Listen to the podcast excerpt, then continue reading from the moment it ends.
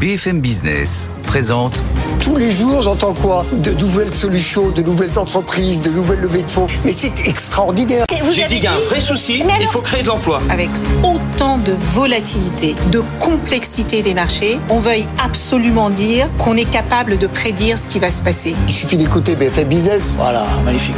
Edwige Chevriot, Thomas Asportas, Audrey Tcherkov. Good evening business.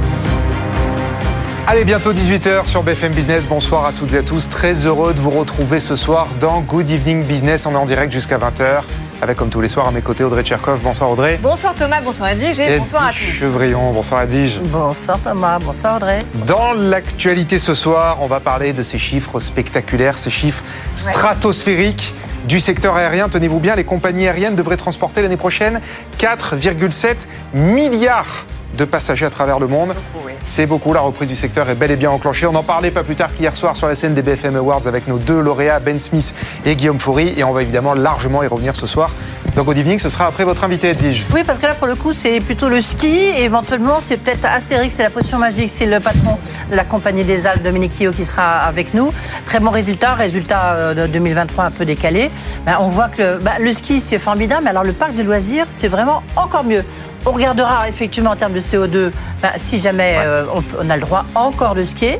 Et puis, euh, on verra aussi le choc d'électricité sur les résultats de la Compagnie des Alpes. On voit que ça a été quand même assez violent. Évidemment, on voit tout ça dans 10 minutes. Et puis, bah, nos experts arrivent dans la foulée, Edwige. Dans, Audrey. Ouais. Dans les experts, ce soir, eh ben, beaucoup de sujets, puisque alors évidemment, on va parler de cette renaissance spectaculaire du secteur aérien et de sa décarbonation, mais on va aussi se pencher sur les chiffres publiés ce matin par Rexecode.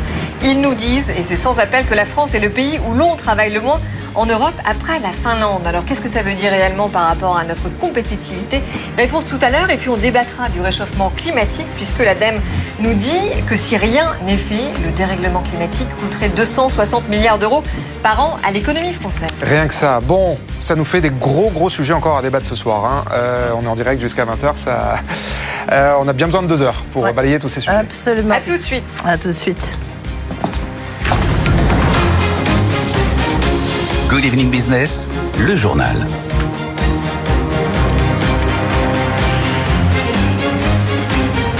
Et donc, on commence avec ces chiffres très très spectaculaires du secteur aérien qui devrait battre tous les records l'année prochaine, d'après les prévisions publiées ce matin par l'IATA, l'Association du transport aérien international. Le secteur devrait tout simplement faire l'année prochaine plus de bénéfices qu'en 2019, avant la pandémie. Jean-Baptiste Huette. L'an prochain, les compagnies devraient transporter 4,7 milliards de passagers dans le monde. Un record historique. Les bénéfices attendus doivent avoisiner les 25,7 milliards de dollars. Quant au chiffre d'affaires global, il devrait atteindre un niveau sans précédent de 964 milliards de dollars. Le patron de IATA, Willy Walsh, se frotte les mains, saluant le rythme extraordinaire de la reprise. Toutefois, ajoute-t-il, la pandémie nous a coûté 4 années de croissance. Pour le patron d'IATA, 2024 semble être un plafond puisque au-delà, les prévisions semblent se normaliser aussi bien pour les passagers que pour le fret. Le fret, justement, s'il a permis pendant le Covid de limiter la casse avec 210 milliards de dollars de chiffre d'affaires en 2021, on devrait retomber à 111 milliards l'an prochain. Du côté des carburants, la facture pour les compagnies va continuer d'augmenter, les coûts des billets aussi.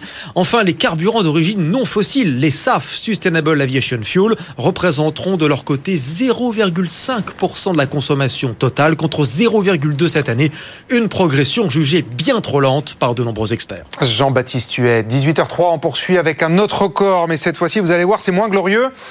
La France est tout simplement le pays où l'on travaille le moins en Europe, juste après la Finlande, d'après une étude publiée ce matin par Rexecode.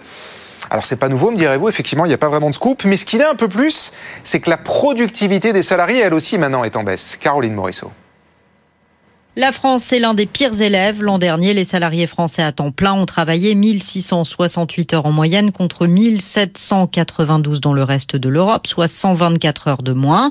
Si on regarde dans le détail, les Français travaillent 65 heures de moins que les Espagnols, 122 heures de moins que les Allemands ou encore 162 heures de moins que les Italiens. Un seul pays, la Finlande, arrive derrière. Le phénomène n'est pas nouveau. La France est à la traîne en termes de temps de travail depuis les années 2000. Quasiment partout, le temps de travail est également orienté à la baisse, mais moins qu'en France. En cause, selon Rex et Code, le passage aux 35 heures et tous les congés dont bénéficient les salariés français, congés payés ou encore RTT. Jusqu'ici, en revanche, la France pouvait s'abriter derrière un argument. Certes, les Français travaillaient moins, mais ils étaient plus efficaces. Or, c'est de moins en moins le cas. Selon le Conseil national de la productivité, la productivité horaire, c'est-à-dire l'efficacité moyenne des travailleurs français, a diminué de 6% depuis le Covid. Caroline Morisseau, 18h04, on parle maintenant d'automobile et de l'alliance Renault-Nissan, ou plutôt de ce qu'il en reste. Vous savez que l'Alliance a été quand même largement détricotée ces derniers mois, mais il reste encore visiblement quelques projets en commun dans les cartons. Bonsoir Raphaël Couder. Bonsoir Thomas. Les dirigeants de Renault, Nissan et Mitsubishi étaient présents tous les trois ce matin au siège de Renault à Boulogne-Billancourt pour présenter ces projets, Raphaël. Oui, absolument. Et cette image symbolique, Jean-Dominique Senard, Luca De Meo, présents aux côtés de leurs homologues de chez Nissan et de Mitsubishi, les trois euh, dirigeants des les trois les dirigeants des trois constructeurs réunis effectivement euh, à côté de Paris aujourd'hui pour ce qui s'appelle toujours malgré tout le conseil mensuel de l'Alliance. Pas d'annonce révolutionnaire aujourd'hui, mais une confirmation que les trois groupes veulent bien continuer euh, de travailler ensemble, de collaborer au cas par cas euh, sur des projets définis. Ça commence évidemment avec Ampère, l'entité électrique que Renault veut introduire en bourse l'année prochaine. Nissan et Mitsubishi confirment qu'ils vont bien investir respectivement 600 millions et 200 millions d'euros dans cette filiale. Les constructeurs entendent aussi renforcer leur collaboration sur la production de moteurs et de châssis et des synergies vont également être euh, améliorées en Amérique latine. Bref, les projets ne manquent pas malgré effectivement le détricotage de l'alliance qui a été acté le mois dernier. On le rappelle, Renault est descendu de 43 à 15% des parts de chez Nissan. Les deux groupes ont mis fin euh, à leur structure d'achat en commun, ce qui constituait véritablement le cœur de leur partenariat historique. Et c'est désormais vers une structure plus souple qu'on se dirige, sans entité commune, mais avec des relations beaucoup plus apaisées. Bon, Merci beaucoup Raphaël. Et le président de l'Alliance Renault-Nissan, Jean-Dominique Sénard, sera l'invité euh, de BFM Business demain matin. Good Morning Business à 8h15 au micro de Laure Closier et Christophe Jacubizine. Et puis pour finir, puisqu'on parle d'Alliance qui se détricote, le grand projet commercial de Pékin baptisé les routes de la soie eh ben, se fera désormais sans l'Italie. Bonsoir Léo Dumas. Bonsoir Thomas. Euh, Rome avait jusqu'à la fin de l'année pour dire si euh, elle renouvelait ou pas sa participation. Eh ben, l'Italie a décidé aujourd'hui de sortir une fois pour toutes de ces routes de la soie, Léo. Et ce n'est pas une surprise puisque Giorgia Meloni préparait le terrain depuis plusieurs mois avant même son arrivée euh, à la tête de l'Italie. La première ministre jugeait cette adhésion comme une grave erreur. La décision a donc été communiquée aujourd'hui, il y a trois jours à Pékin. Elle est rendue publique aujourd'hui. L'idée est de ne pas froisser la deuxième économie mondiale et de maintenir le dialogue ouvert avec elle. Pour rappel, ces nouvelles routes de la soie, ce sont 2000 milliards de dollars d'investissement chinois pour améliorer ces liaisons commerciales vers l'Europe et l'Afrique notamment. En clair, des investissements dans la construction de ports, de voies ferrées ou encore de parcs industriels. Mais pour ses opposants, Washington, le premier, c'est un cheval de Troie de Pékin pour étendre son influence. Surtout qu'un rapport publié le mois dernier montre que les nations qui y participent accumulent désormais plus de 1100 milliards de dettes auprès de la Chine, ce qui concerne particulièrement les pays en voie de développement et ils sont plus de 150 à avoir adhéré à ce programme selon Pékin. L'Italie, c'était en fait le seul pays du G7 à l'avoir rejoint il y a 4 ans. Elle voulait en profiter pour réduire son déficit commercial vis-à-vis de la Chine. C'est raté. Il s'est creusé de 14 milliards de dollars en 2019 à 33 milliards l'année dernière. Bon, merci beaucoup Léo. Effectivement, les chiffres sont, sont sans appel. 18h08, on va sur les marchés.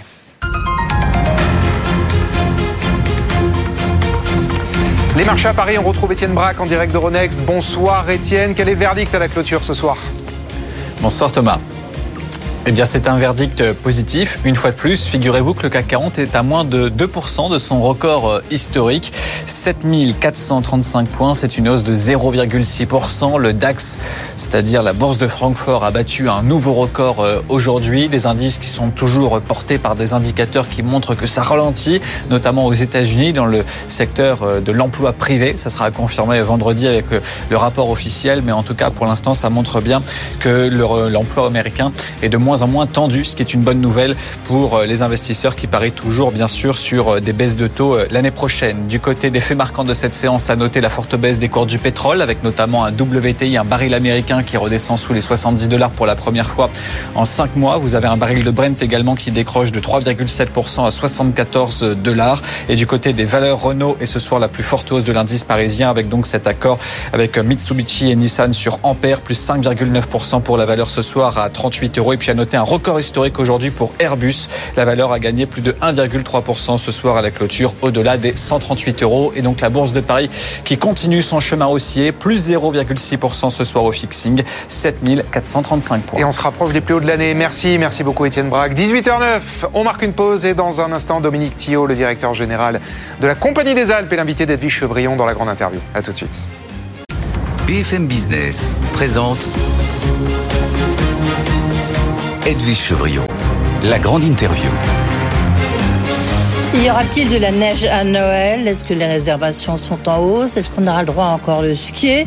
Est-ce que les JO 2030, ce sont, c'est une bonne nouvelle pour la Compagnie des Alpes? Son directeur général est avec nous. Bonsoir Dominique Thillot. Bonsoir. Merci d'être là. Euh, beaucoup de questions à vous poser. Vous avez euh, évidemment publié vos résultats parce que vous avez un exercice décalé qui clôt au mois de septembre.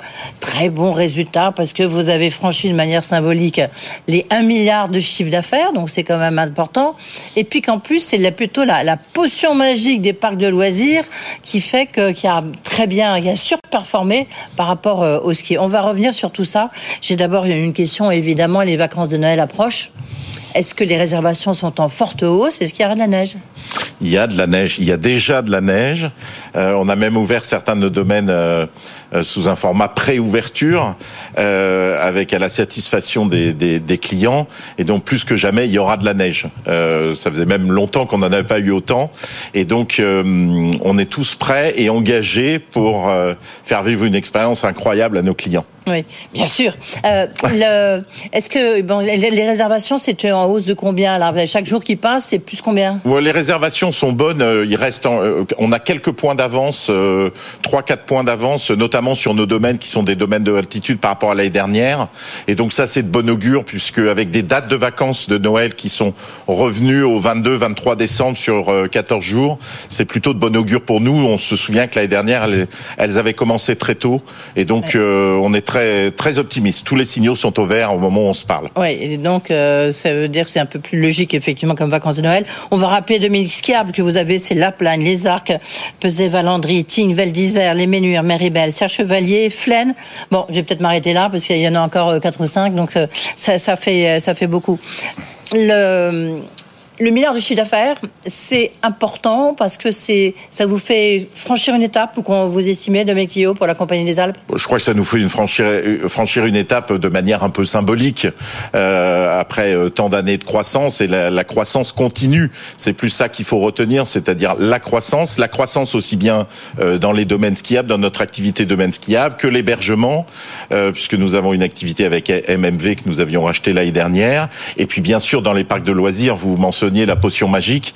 Euh, oui, nos investissements dans ces métiers euh, rencontrent leur public parce qu'on fait vivre, on essaie de faire vivre une expérience la plus exceptionnelle possible. Mais, en même temps, dans ce qu'on voit, c'est ça qui est aussi un peu contradictoire, parce que là, vous avez très bons résultats, vous dites tout, euh, est plein chez nous, euh, et puis en même temps, on voit les chiffres de euh, qui, disent que le, ben, voilà, ça va exploser le nombre de passagers. Donc, est-ce que c'est pas un petit peu contradictoire?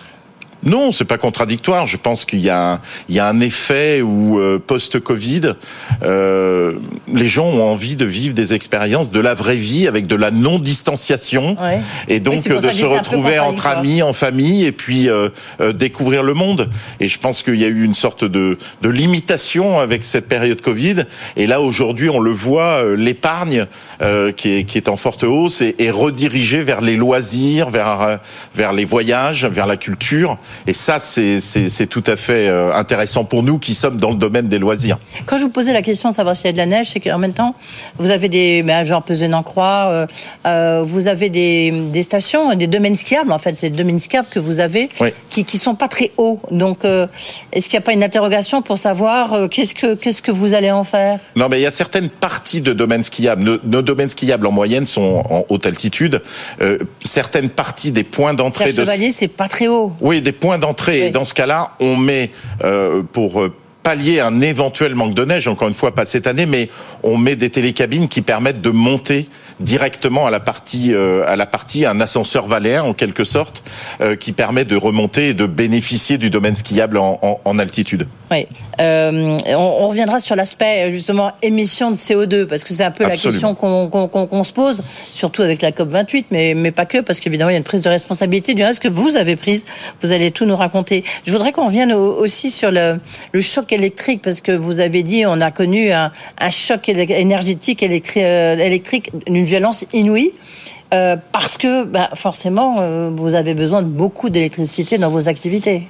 Absolument. Alors en plus, euh, on a une particularité, c'est que autant les parcs de loisirs bénéficient du tarif AREN, le fameux tarif nucléaire historique, euh, alors que dans les domaines skiables qui sont actifs que sur l'hiver, ils, ils, ont accès à très peu d'AREN. Et donc effectivement. Bah parce qu'en fait, l'arène est répartie aujourd'hui en fonction de votre activité sur avril, mai, septembre, octobre. Et donc, euh, c'est pas de chance quand on a une activité complètement hivernale. Mais mais au-delà de ça, et c'est ça qui rend les résultats euh, très solides, et, et, et, en dépit de ce choc électrique en croissance, euh, bah, c'est qu'on a su, par des mesures de sobriété, absorber, et par la croissance du groupe, a permis de dépasser même euh, le coût de ce choc électrique. Ça montre la résilience du modèle d'affaires, euh, ça montre aussi et surtout l'engagement euh, des équipes. Oui, euh, 35 millions, vous êtes passé à 72 millions. Absolument. Là, là la reine, euh, bah, c'est bientôt la fin de la reine, on en parle beaucoup ici sur BFM Business. Absolument. Qu'est-ce que vous allez faire? Ben déjà, on va essayer de comprendre euh, quand il sera complètement définitif le dispositif mis en place. Ça, un point pour euh, vous. Je comprends, on a bien compris à partir de quand l'État allait capter euh, une partie de ce qui est considéré comme un surprofit. On n'a pas encore l'idée de comment ce surprofit va être redistribué aux, aux consommateurs. Euh, nous, ce qu'on a pris comme euh, comme option, c'est qu'en fait de se dire d'accélérer le développement de tout ce qui est autoproduction. Autoproduction par des ombrières photovoltaïques sur les parkings de nos de nos parcs d'attractions, autoproduction en mettant des turbines en montagne sur nos réseaux de neige de culture, euh, autoproduction parfois quelques éoliennes, notamment à Serre Chevalier, et donc quelques panneaux photovoltaïques sur les gares de remontée mécanique. Et donc plus on est en autoproduction et donc en autoconsommation, moins on est exposé au risque du prix de marché de l'électricité. Je parlais de la potion magique, euh, évidemment, parce que vous avez le parc Astérix, c'est facile, mais enfin bon, de temps en temps, il faut se faire plaisir. Euh, vous avez aussi, de métier, vous avez le parc Astérix, donc Futuroscope, euh, vers le parc Walibi dans le Rhône-Alpes. Euh, il dépasse en fait en termes de chiffre d'affaires, il dépasse donc le, le, les domaines skiables. Oui, c'était déjà le cas de l'année dernière. Oui, 526 contre 489. Oui. Oui, il y a un appétit aussi pour ce, ce, ce, tourisme, ce loisir de proximité, et on le retrouve là. Euh, on le retrouve là avec le succès de nos parcs, mais aussi, euh, je pourrais citer en Belgique, aux Pays-Bas, en oui. Autriche où nous sommes présents, en Suisse également. Et donc il y a, il y a cet appétit aussi de loisir, et ça rejoint ce que je disais tout, tout à l'heure sur le fait que post-Covid, on a envie de vivre des expériences en famille, entre amis, euh, des expériences un peu exceptionnelles, mais pour se, être une fabrique à souvenirs et une fabrique euh, à bonheur. Oui, mais en même temps, vous voyez bien ce qui se passe euh, dans les rues de la capitale. Vous voyez bien ce qui se passe aussi un peu en France. Il y a des attentats, où il y a des, des, des fous qui circulent dans la rue et, et qui euh, poignardent des gens ça peut renforcer quand même un peu la crainte d'aller, alors non pas dans un domaine skiable, mais d'aller au parc Astérix par exemple, parce que non, il, fou, il y a beaucoup de monde. Alors nos, nos, nos parcs sont ultra sécurisés, euh, ultra sécurisés à, à l'entrée, et puis. Euh, bah, il n'y a pas de risque terroriste. Euh... Non, enfin, le risque nul n'existe pas, mais je pense que effectivement, euh, le fait qu'on soit euh, une ambiance familiale, une ambiance festive, euh, n'est pas n'est pas un point et, une, et, un niveau de sécurité assez fort, très fort même, euh, fait que on on ne craint pas voilà, ce qui peut se passer à l'intérieur de la là, capitale. récemment, là, avec ce qui s'est passé par exemple ce week-end, vous voyez pas de, de, baisse de fréquentation Non, pas du tout. Non, non, non, non, non. Il n'y a aucune baisse de fréquentation depuis la rentrée. Tout, pas du tout. Euh, je pense que c'est à peu près pareil dans tous les autres lieux de loisirs, euh, que ce soit les, les, les, les, cinémas, les lieux culturels, les musées ou. Euh, ah bah à Paris, on, ils, voilà. ils, ressentent quand même un peu l'impact hein, de, de, évidemment dès qu'il se passe. Pas chez nous chose. en tout cas. Pas chez vous. Ouais. Depuis le, près, le donc pour vous c'est votre premier semestre hein, parce qu'encore une fois vous êtes décalé. Oui, on a commencé le, le 1er octobre. C'est plutôt, c'est, en forte hausse les, les, les parcs Astérix, les, les On a fait une très bonne premier trimestre, donc puisqu'il Oui. se termine au 31 décembre. Très bon euh, premier premier trimestre, un peu chamboulé par la météo euh, avec les tempêtes les tempêtes Ciaran au moment euh, euh, au moment de, d'Halloween, mais c'est c'est un début euh, c'est un début d'année, euh, un début d'exercice qui est qui est positif, très positif. Ça veut dire quoi dans, dans votre stratégie? Parce que maintenant, ça fait combien de temps que vous avez pris les rênes de, de Un la peu plus de deux ans et Ça demi. fait, j'allais dire, deux ans, oui, un peu Mm. plus de deux ans et demi. Euh, le fait que les parcs de loisirs prennent... euh, vous avez beaucoup investi, vous les avez complètement refaits. euh, euh, Est-ce qu'aujourd'hui, c'est c'est ce qui- c'est appelé à devenir vraiment votre activité principale? Ah non, pas du tout. Pas du euh, tout. pas Non, non, du mais tout, euh, non, non, pas du tout. Nous, on, on- on marche sur nos deux trois, jambes. sur nos trois jambes, même avec la partie hébergement, mais qui est très liée à la montagne. Ah non, pas du tout. On n'est pas du tout en arbitrage entre une activité ou l'autre, euh, ou de l'autre versus l'une, peu importe. Euh, non, on n'est pas du tout dans cet état d'esprit-là. Les deux métiers ont leur dynamique. Euh, nous investissons peu ou prou la même chose dans nos deux métiers. Il n'y a pas du tout de volonté, alors certainement pas, euh, de choisir. Et puis il faut jamais oublier d'où on vient. À l'origine, euh, on vient des Alpes, d'où le nom. Et donc, euh, non, non, on n'a pas du tout cette, euh, ambition-là de faire un changement de pied ou de favoriser l'un plus que l'autre ou l'autre plus que l'un.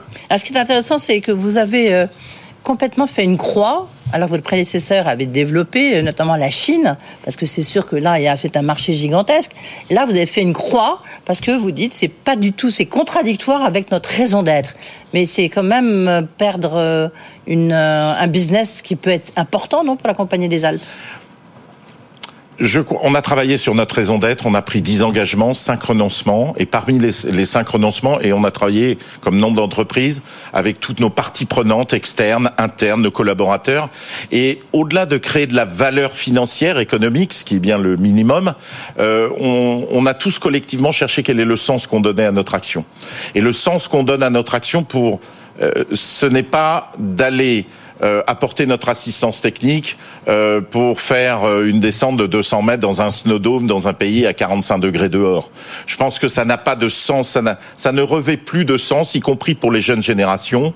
Et donc, euh, ça fait partie des renoncements. On a décidé de ne plus apporter notre assistance technique euh, pour développer des installations, par exemple de domaines skiables, euh, et notre, principalement de domaines skiables dans des pays qui n'ont pas ou dans des lieux qui n'ont pas suffisamment de neige naturelle et de manière majoritaire. Alors oui, c'est peut-être une perte d'opportunité, euh, mais c'est le sens qu'on donne à notre action, c'est la conception même de notre métier, et nous l'avons défini en, collectivement. en même temps, me dites pas que dans tous les domaines de skiable que vous avez, vous n'utilisez pas de la neige artificielle. Non, on je vous utilise. crois pas. non, on utilise de la neige de culture, euh, toujours de manière minoritaire, euh, et si c'est possible d'ailleurs, puisque la neige de culture se fabrique entre moins 4, moins 15 degrés, et donc euh, on l'utilise, euh, bien sûr on l'utilise, il n'y a pas de, il n'y a pas de débat Quoi, la là-dessus. neige de culture, pardonnez-moi. Euh, peu importe la neige artificielle. Neige artificielle laisse entendre qu'il pourrait y avoir un additif.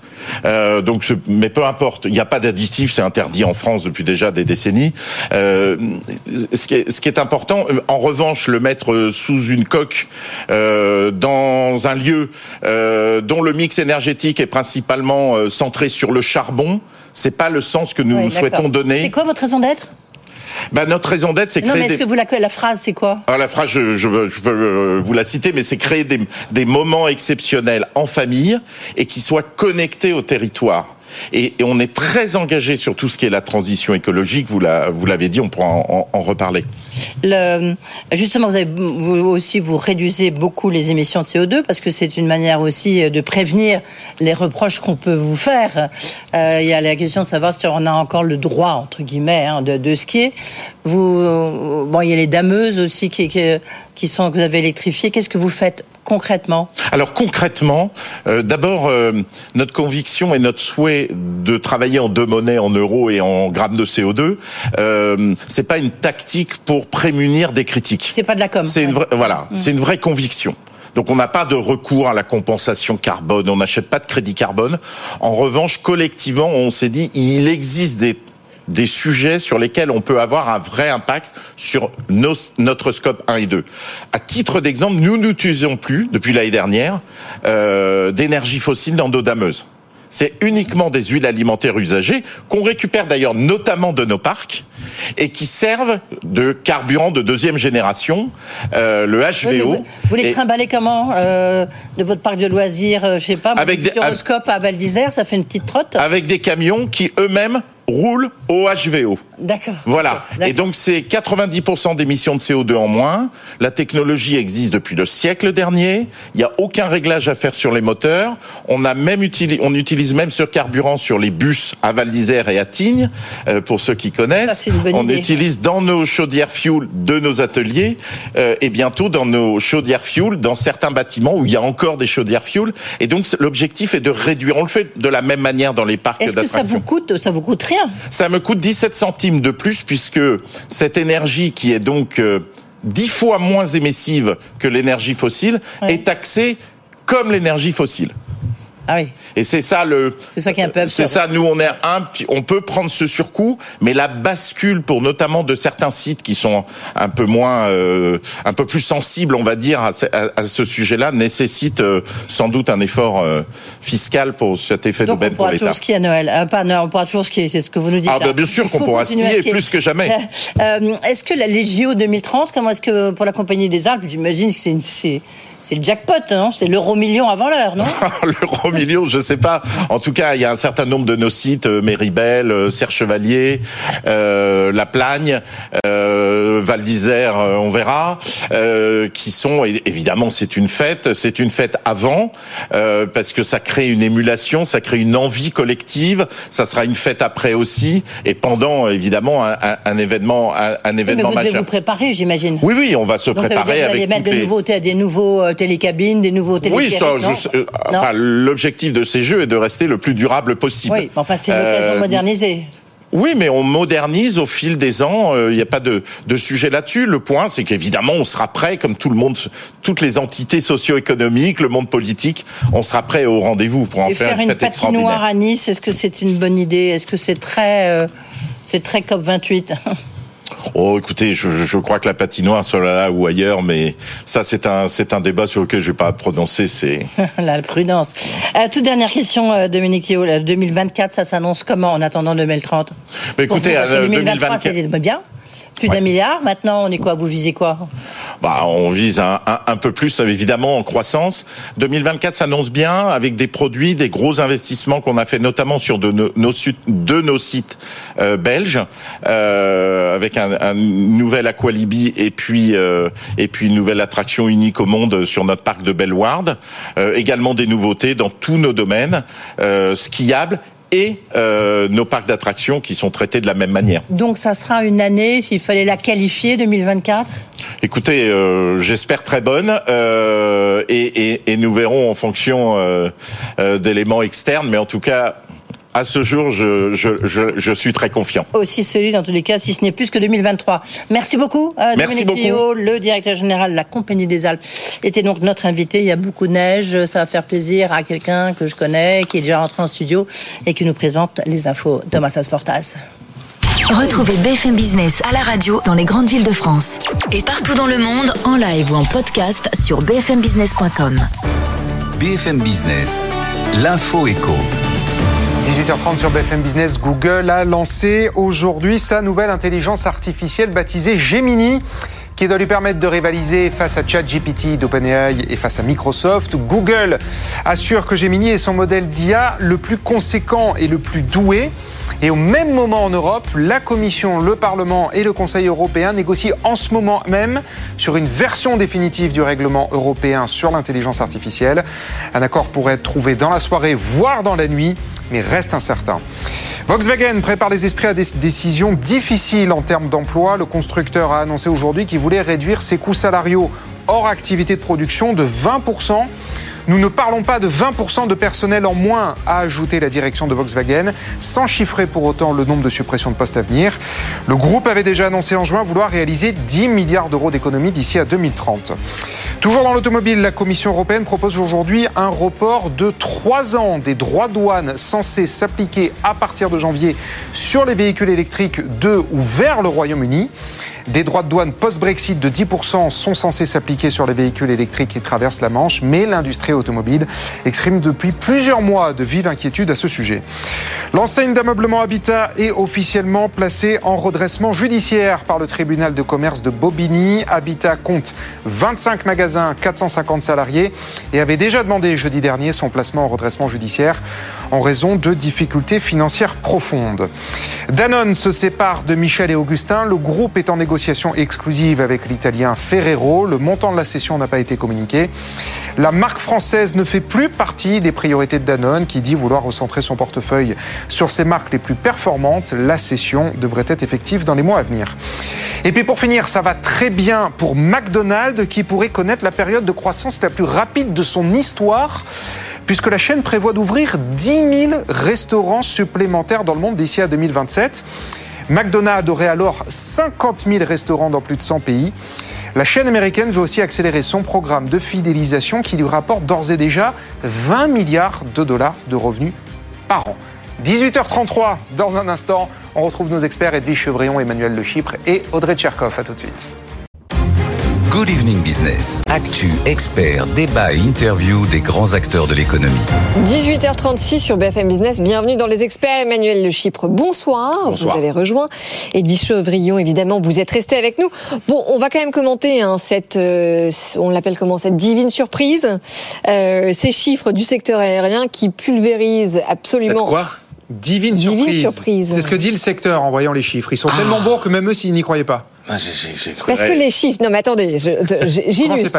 Les chiffres du travaille. secteur aérien qui pulvérisent toutes les attentes, et c'est l'association du transport aérien international elle-même qui a publié ces chiffres. Elle attendait grosso modo 10 milliards euh, de dollars pour les compagnies aériennes cette année, eh bien, elles ont fait 23 milliards de dollars de profit. Donc, ça confirme la renaissance de ce secteur euh, qui était évidemment très mal en point.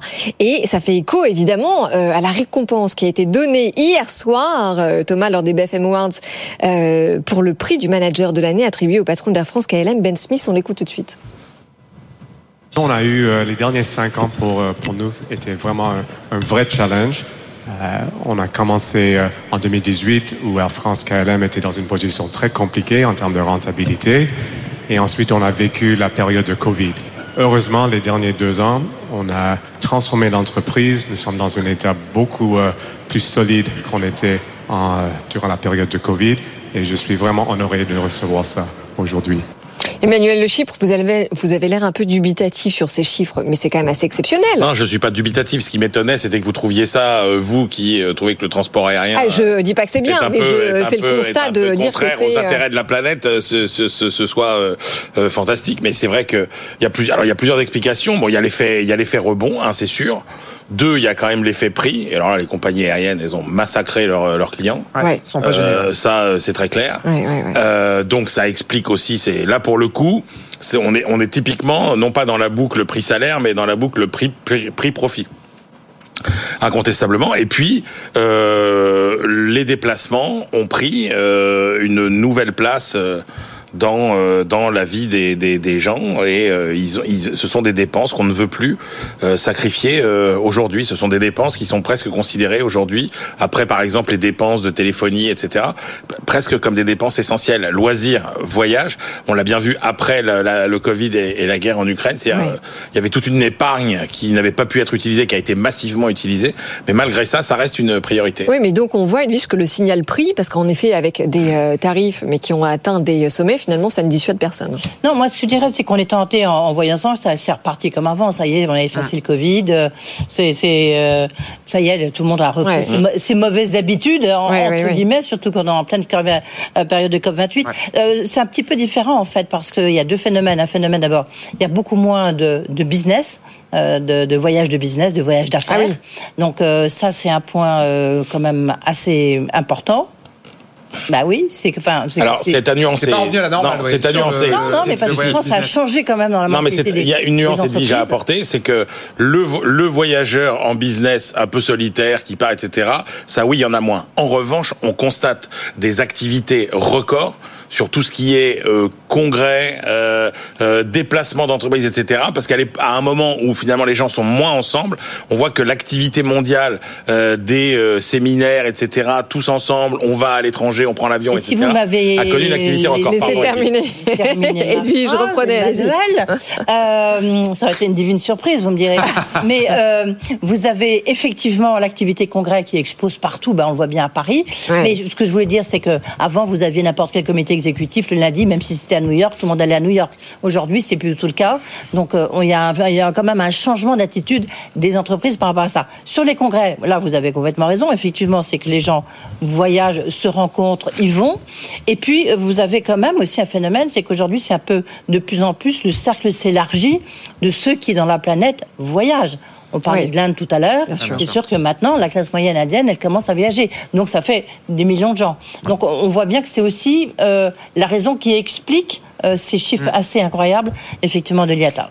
Oui, absolument. Et il ne faut pas oublier non plus que les compagnies aériennes, évidemment, elles n'ont pas eu d'autre choix pendant la pandémie euh, et puis après que d'alléger leur structure de coûts pour faire face euh, à la crise. Et donc au- aujourd'hui, elles sont beaucoup plus légères. Et en effet, avec l'envolée des tarifs, ça explique des marges beaucoup plus importantes. Ouais, euh, on rappelle qu'effectivement, elles ont encaissé quand même 183 milliards de dollars de pertes hein, entre 2020 et 2022. Donc là, on a des profits records, mais il y a quand même une, une petite pente à remonter. Bon, maintenant Ouais. que la reprise est là, indubitablement, ça pose deux questions. Un, euh, la chaîne de production qui suit pas. Comme vous le disiez, Edwige, de plus en plus de gens voyagent, mais les avions suivent pas. On en parlait encore hier sur la scène des BFM Awards. Et deux, les questions climatiques, évidemment, on va, on va en parler. Sur la supply chain, pas plus tard que ce matin, le patron de Safran, Olivier Andriès, dit maintenant assez clairement les choses. Euh, moi, il faut qu'on me fixe des objectifs de production réalistes. Ce que me demande Airbus, c'est irréaliste. Ça, c'est frappant quand même. On a une demande qui est revenue à 100, voire 120%. On se demande si un jour l'offre va revenir à 100%. Oui, mais c'est aussi parce qu'il a, un problème, euh, notamment dans les cabines, il y a un problème aussi interne à, à Safran, euh, qui n'est pas complètement, euh, qui délivre pas forcément tout. Je suis pas sûr qu'il disait ça sur les moteurs, il disait ça plutôt sur l'activité euh, cabine. Oui, non mais de manière générale, toute la supply chain ne suit pas. Hein. C'est pas un- Oui, Safran n'est pas un cas isolé. Je suis d'accord. la Il y a en pression est plus effectivement forte. après des. Hier, ouais. je recevais, alors c'est un autre domaine, mais on reste toujours dans l'aviation, euh, Eric Trappier, le patron de- des Rafales de, de, il disait ah bah c'est sûr que la supply chain, euh, il y a un rythme, il y a un problème de cadence, cadence Ah. un peu infernale. Donc ils vont, qu'est-ce qu'ils font? Ils vont voir leurs sous-traitants, puis ils essaient de les organiser pour qu'ils arrivent à délivrer quoi. Ouais. Donc il y a beaucoup de pression, c'est clair. Après, euh, ça, oui. ça Non, mais attendez, bah, c'est assez hein. inquiétant. Est-ce que ça veut dire qu'on peut s'imaginer à avoir des supply chains qui se délocalisent complètement Non, mais Emmanuel c'est- le choc de demande est absolument euh, considérable. Et on peut pas demander à une industrie euh, qui a subi un tel euh, choc à un moment euh, et, et- et- et à qui on, on envoie autant de commandes aussi vite. Enfin, je veux dire, c'est compliqué, c'est des énormes chaînes. Donc, donc c'est normal qu'il y ait cette cette difficulté euh, de l'offre euh, de l'offre à s'ajuster. Euh, après, euh, oui, c'est possible qu'on voit des. De toute façon, il faudra créer davantage de euh, de chaînes puisque tout le monde commande, que les prochaines livraisons ce sera dans plusieurs années euh, et que euh, effectivement une chaîne n'ayant que la résistance de son maillot le plus faible, si vous si vous réussissez à construire les avions, mais si les moteurs ne suivent pas, euh, vos avions ne sont Ah oui. toujours, euh, euh, toujours pas prêts. Donc euh, donc ça va mettre du temps, oui, à se à se résorber. Ouais, et l'autre question, évidemment, c'est la question climatique, Audrey. Euh, très clairement, les chiffres sont sans appel. Euh, on voit bien que la question de la pollution et la décarbonation euh, n'empêche pas les gens de voyager. Oui, c'est sans non, mais appel. c'est pour ça que ça fait un petit clin d'œil euh, un petit peu mauvais. C'est-à-dire qu'on voit bien que tout le monde parle, euh, notamment, notamment des jeunes, qu'effectivement, il faut, faut plus prendre l'avion. euh, euh, il y a un réchauffement climatique, la planète est morte, etc. Et puis, ils prennent l'avion exactement comme avant. hein. Donc, euh, c'est un petit peu l'ironie Oui, on euh, s'attend à quasiment 5 milliards de personnes euh, Ah, qui faut prendront l'avion en trouver, ces 5 milliards de 2024. personnes. 5 milliards, c'est gigantesque. Bah, vous êtes quand même sur un marché qui potentiellement progresse de 10% par an. Alors, Euh, IATA disait ouais, 4,5 par an. Non, mais je veux dire, potentiellement, la, la- la de- hein. la demande mondiale potentielle, la, jusqu'à client- 10% la- par la an. clientèle potentielle mondiale augmente d'à peu près euh, 10% par an. Donc, euh, euh, effectivement, euh, il faut rappeler que les gens qui sont contre l'avion sont quand même ceux qui le prennent pas en général. hein. Donc, euh, si Alors, vous prenez... Il y en a beaucoup qui le prennent euh, et qui sont, Ouais. euh, et qui sont contre l'avion. Oui, aussi. Les contradictions. Aussi, aussi. Oui, oui, mais en même temps, c'est bien tout le paradoxe de la société dans laquelle on, on vit, on évolue euh, aujourd'hui. Quelles sont les alternatives? Quand on voit que certains billets Bah, de train, prendre l'avion. euh, oui, oui, absolument. Mais les billets de train aujourd'hui, qui sont comme, enfin, le, le train est quand même une bonne alternative, coûtent plus cher que de prendre l'avion. Donc, de toute façon, à partir du moment où on travaillera pas, Pas sur ce signal prix, pas surtout. on n'y arrivera pas. Non, mais Prenez l'exemple de Londres, c'est assez, assez, assez passionnant. C'est-à-dire qu'en gros, euh, pendant longtemps, les gens allaient à Londres en avion. Quand l'Eurostar est arrivé, on s'est dit c'est formidable. Ouais. Plus besoin d'aller à l'aéroport, euh, plus besoin de rentrer dans Londres fouilles, depuis les Heathrow, etc. Euh, on prend le train, on s'assoit à Paris, on descend dans le centre de Londres, c'est merveilleux. Aujourd'hui, la réalité, c'est que euh, c'est exactement le contraire. Alors le Brexit est passé par là. Bah oui, mais encore donc, une fois, pourquoi Emmanuel Est-ce que vous avez vu le prix des billets non mais pour, alors un- l'Eurostar non mais C'est sauf que un vous avez le hyper prix cher. et deux vous avez tous les inconvénients du voyage puisque maintenant il faut arriver deux trois heures à l'avance Oui, oui, oui. euh, pour pouvoir enregistrer correctement. Vous payez un billet 300 euros et vous êtes pas sûr d'arriver à l'heure. Euh, l'avion vous coûte euh, aujourd'hui l'avion coûte Oui. beaucoup moins cher. Oui. Et, je- et je veux dire le train c'est malheureux à dire mais l'Eurostar par exemple pour Londres n'est plus compétitif face à face à l'avion. Donc euh, tant que ce Non, sera il y a beaucoup de lignes euh, comme ça. Et effectivement, le l'IATA, donc l'association professionnelle du secteur, dit que à peine 7% des voyageurs prévoient de moins voyager l'an prochain. Ouais. Donc très clairement, là, il y a, quasiment qu'un nuage à l'horizon. Oui, et, mais les euh, solutions. Ça met un peu les pendules à l'heure. Où sont Ouais, les euh, solutions? Parce qu'on parle de l'avion vert, on parle des biocarburants, etc. HVO, mais on n'a aucun monsieur. passage à l'échelle aujourd'hui. Oui, mais c'est ce que recycler les huiles, les HVO, c'est ce que expliqué. Les biocarburants. C'est ce que vient de faire euh, euh, euh, Virgin Airways, euh, comment il s'appelle euh, Branson. Branson, Rich- Richard, Richard Branson. Branson, ouais. Il vient de faire un vol euh, justement euh, comme ça. Donc il y a des solutions, Il sera pionnier jusqu'au bout. Oui, oui. Il y a des- il y a des Effectivement, comme dit Audrey, maintenant, il faut industrialiser, passer à Oui. l'échelle. On ne sait pas quand est-ce que, et y compris Eric Trappier, hein, il le dit sur ses avions verts, euh, bon, on ne sait pas exactement comment tout ça va, va, va se concrétiser. Ah, le jour où il y a un rafale vert, alors là, je vous offre Ouais. champagne Ouais. demain. Bon, euh, Aux entrepreneurs et aux entreprises d'innover. Et c'est sans doute pas le plus compliqué. Non. Bon. Alors, euh, notre deuxième sujet, puisqu'on parle d'un sujet compliqué, euh, Emmanuel, euh, bah, c'est le sujet du temps de travail en France, sujet éternel. Ah, qui nous dit ce matin, le fameux sujet. Oui. L'éternel sujet. Euh, D'où les est- problèmes de cadence. D'où les problèmes de cadence, peut-être. Euh, on est le pays qui travaille le moins en Europe. Après la Finlande, c'est pas un scoop, euh, mais là les, chiffres effectivement sont sans appel. Est-ce que hier on a eu le classement PISA Est-ce que là c'est un nouveau classement qui explique les problèmes de, problèmes restants parce qu'on en a surmonté certains de compétitivité de l'économie Ou est-ce que c'est plus vraiment un sujet le temps de travail en fait? Bah, il y, a- quand même une surprise dans ce dans ce classement, c'est que euh, euh, on avait cette idée que si on regardait finalement le nombre d'heures travaillées euh, par habitant, qui est quand même la vraie variable qui permet de définir le, le niveau de vie d'un euh, d'un pays, euh, on disait souvent oui, le problème c'est qu'il n'y a pas assez de gens qui travaillent, notamment parce que les jeunes rentrent tard sur le marché du travail, que les Ouais. seniors partent plus tôt. Et on disait en fait, il y a euh, pour, pourquoi euh, les Français a priori travaillent moins, c'est parce que euh, il y a pas assez de Français qui sont au travail, mais que les Français qui travaillent, eh ben eux, ils travaillent beaucoup. Et en fait, on s'aperçoit que même ça, c'est pas vrai. C'est-à-dire qu'en gros, quand vous prenez euh, effectivement euh, l'indicateur que donnait Thomas, qui est euh, la durée du travail à temps plein par salarié, à temps plein. c'est effectivement la France qui est euh, quasiment celle qui travaille le moins avec euh, la Finlande. Alors après, si on regarde les autres indicateurs qui sont aussi intéressants, à temps partiel, on est un peu plus haut que la moyenne, c'est-à-dire qu'on travaille un peu plus à temps partiel Ah oui. en France qu'ailleurs. Et puis surtout, je trouve que la partie euh, qui est assez nouvelle finalement dans l'étude et qui est intéressante, c'est qu'on compare le temps de travail des, des salariés avec les non-salariés. Et c'est là qu'on s'aperçoit qu'en France, euh, tous les non-salariés, c'est-à-dire euh, les artisans, les commerçants, les auto-entrepreneurs, etc., travaillent beaucoup, beaucoup plus que les, que les salariés. Ouais, c'est pas une surprise aussi, mais bon, effectivement, c'est intéressant de le chiffrer. Ouais, ouais, oui, absolument, très intéressant. Alors donc évidemment, ça s'explique euh, parce que vous venez de dire et euh, les 35 heures, des demandes de euh, congés et de RTT qui se font sur des périodes plus longues, longues que euh, nos voisins allemands, euh, italiens et puis espagnols. Et on a aussi une préférence pour le temps libre. Il faut le dire. C'est dans la dans la culture française. C'est une culture récente, hein, c'est les 35 heures un peu qui ont, qui Ouais, ont ouais, ouais. créé cette, ce, ce besoin de temps libre. Bah, la France a fait le choix, euh, effectivement, de, les Français ont fait le choix collectivement euh, d'avoir plus de temps libre, plus de loisirs Ouais. et de gagner moins. C'est ça. C'est- C'est c'est un choix de. de Oui, c'est ça, parce que tout ça explique le déficit de pouvoir d'achat collectif. C'est un hein. choix effectivement de société. Et là, pour boucler avec la question de la, de, de la productivité de l'école, etc., euh, il y a quand même aujourd'hui aussi dans la faillite de l'école quelque chose à rechercher euh, aux mêmes origines que finalement euh, la défiance pour le travail, qui relève finalement de la non-valorisation euh, de l'effort, euh, du travail, euh, etc., etc. Donc oui, il y a quand même une préférence française pour euh, pour euh, le pour euh, pour, euh, j'ose pas dire l'oisiveté, mais pour le, le temps libre. Pour le loisir, en tout cas. Ouais, mais, mais, Edwige mais ça, ça aura toujours la même, la même logique en fait. On voit bien que le, on en parle souvent ici. Le taux d'emploi, c'est un peu l'obsession euh, d'Emmanuel Macron Ouais. aussi de, de Bruno Le Maire parce que c'est ce qui pourrait faire euh, faire beaucoup d'économies à la Tout France, fait, au budget de la France.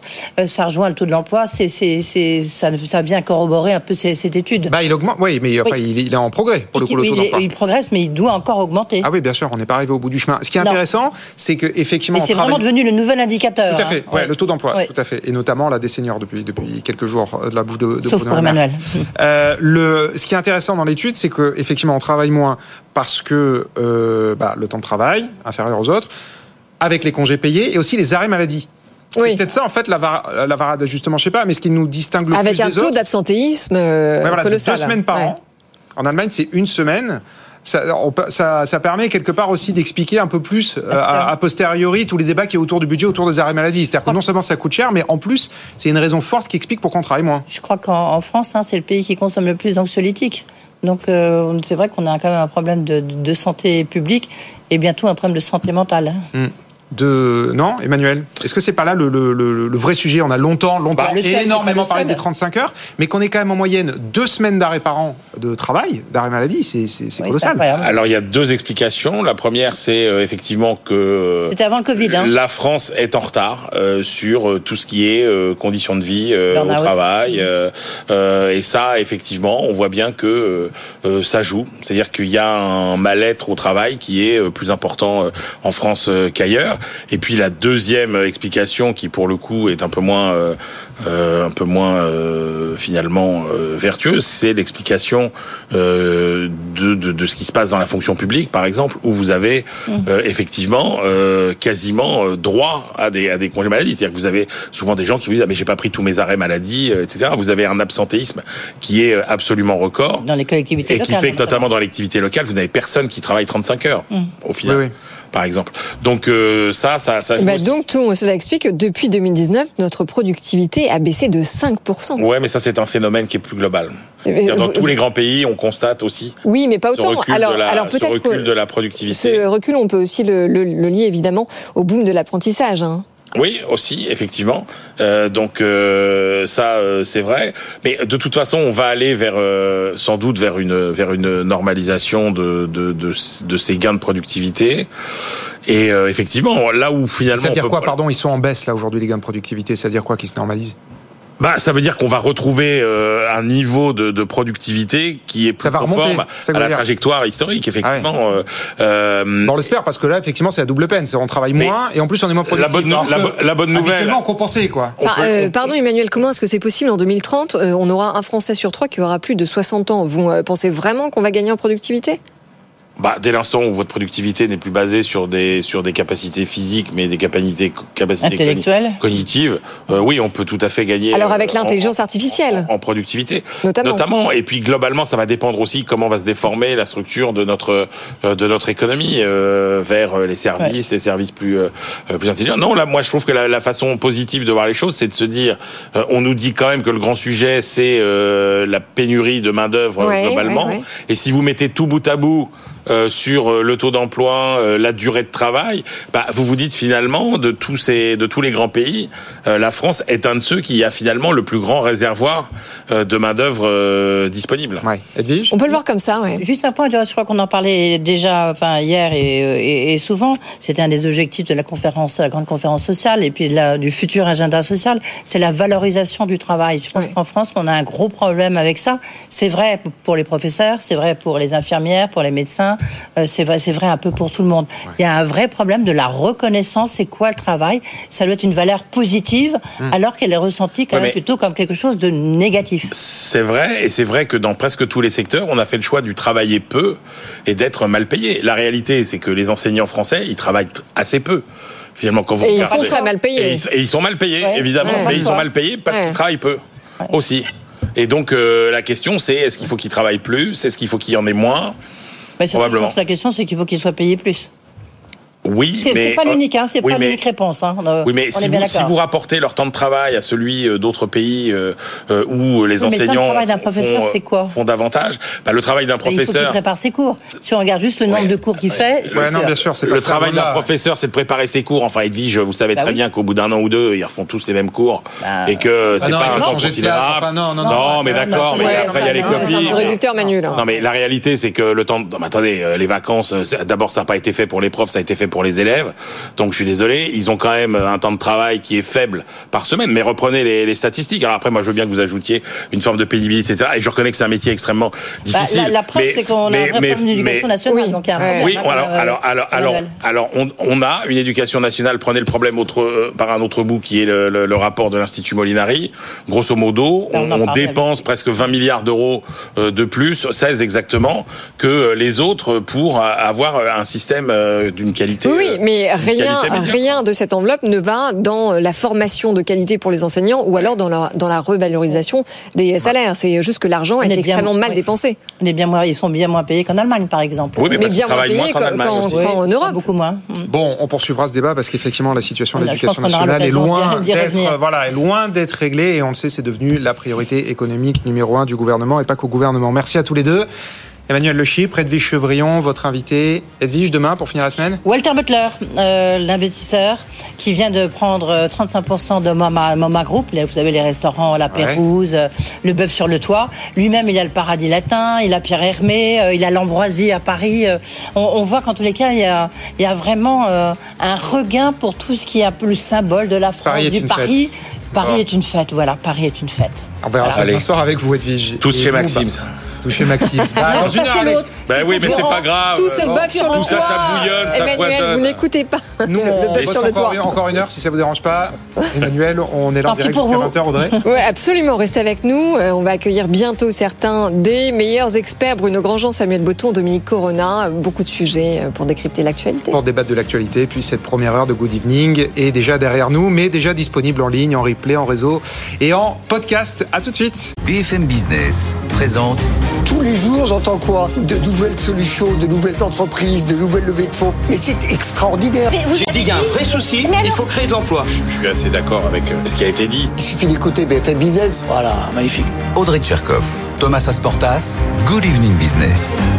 Allez, un peu plus de 19h. Bonsoir à toutes et à tous. Soyez les bienvenus si vous nous rejoignez dans la deuxième partie de Good Evening Business avec, comme tous les soirs, Audrey Tcherkov. Bonsoir Audrey. Rebonsoir Thomas et rebonsoir à tous. Dans l'actualité ce soir, on parle, on continue de parler de ces chiffres incroyables, Ouais. ces chiffres stratosphériques du secteur aérien. Tenez-vous bien, les compagnies l'année prochaine devraient transporter 4,7 milliards de passagers à travers le monde. Ça nous confirme ce que nous disait hier soir sur la scène des BFM Awards Ben Smith, le patron d'Air France KLM, et Guillaume Faury, le patron d'Airbus. La renaissance du secteur aérien est bel et bien là. Et évidemment, on va continuer à débattre et à décortiquer tout ça avec nos experts à partir de 19h10, Audrey. On va aussi se pencher sur ces chiffres publiés ce matin par Rexecode qui nous disent que la France est le pays où l'on travaille le moins en Europe, juste après la Finlande. Alors qu'est-ce que ça veut dire réellement pour notre compétitivité et notre productivité? Ben, Réponse tout à l'heure. Et puis nous allons débattre autour de la question du réchauffement climatique puisque l'ADEME nous explique que si rien n'est fait, le coût du dérèglement climatique serait de 260 milliards d'euros par an pour l'économie française. Rien Rien que ça, rien que ça, effectivement. Et on débat ce soir, euh, Audrey, avec Bruno Gangean, président du directoire de la société Redex, Samuel Botton, expert en communication et relations publiques, et Dominique Corona, secrétaire général adjoint de l'UNSA. Ça nous promet un débat animé. Bah oui, une belle équipe pour débattre jusqu'à 20h. C'est parti. À tout de suite. Good Evening Business, le journal.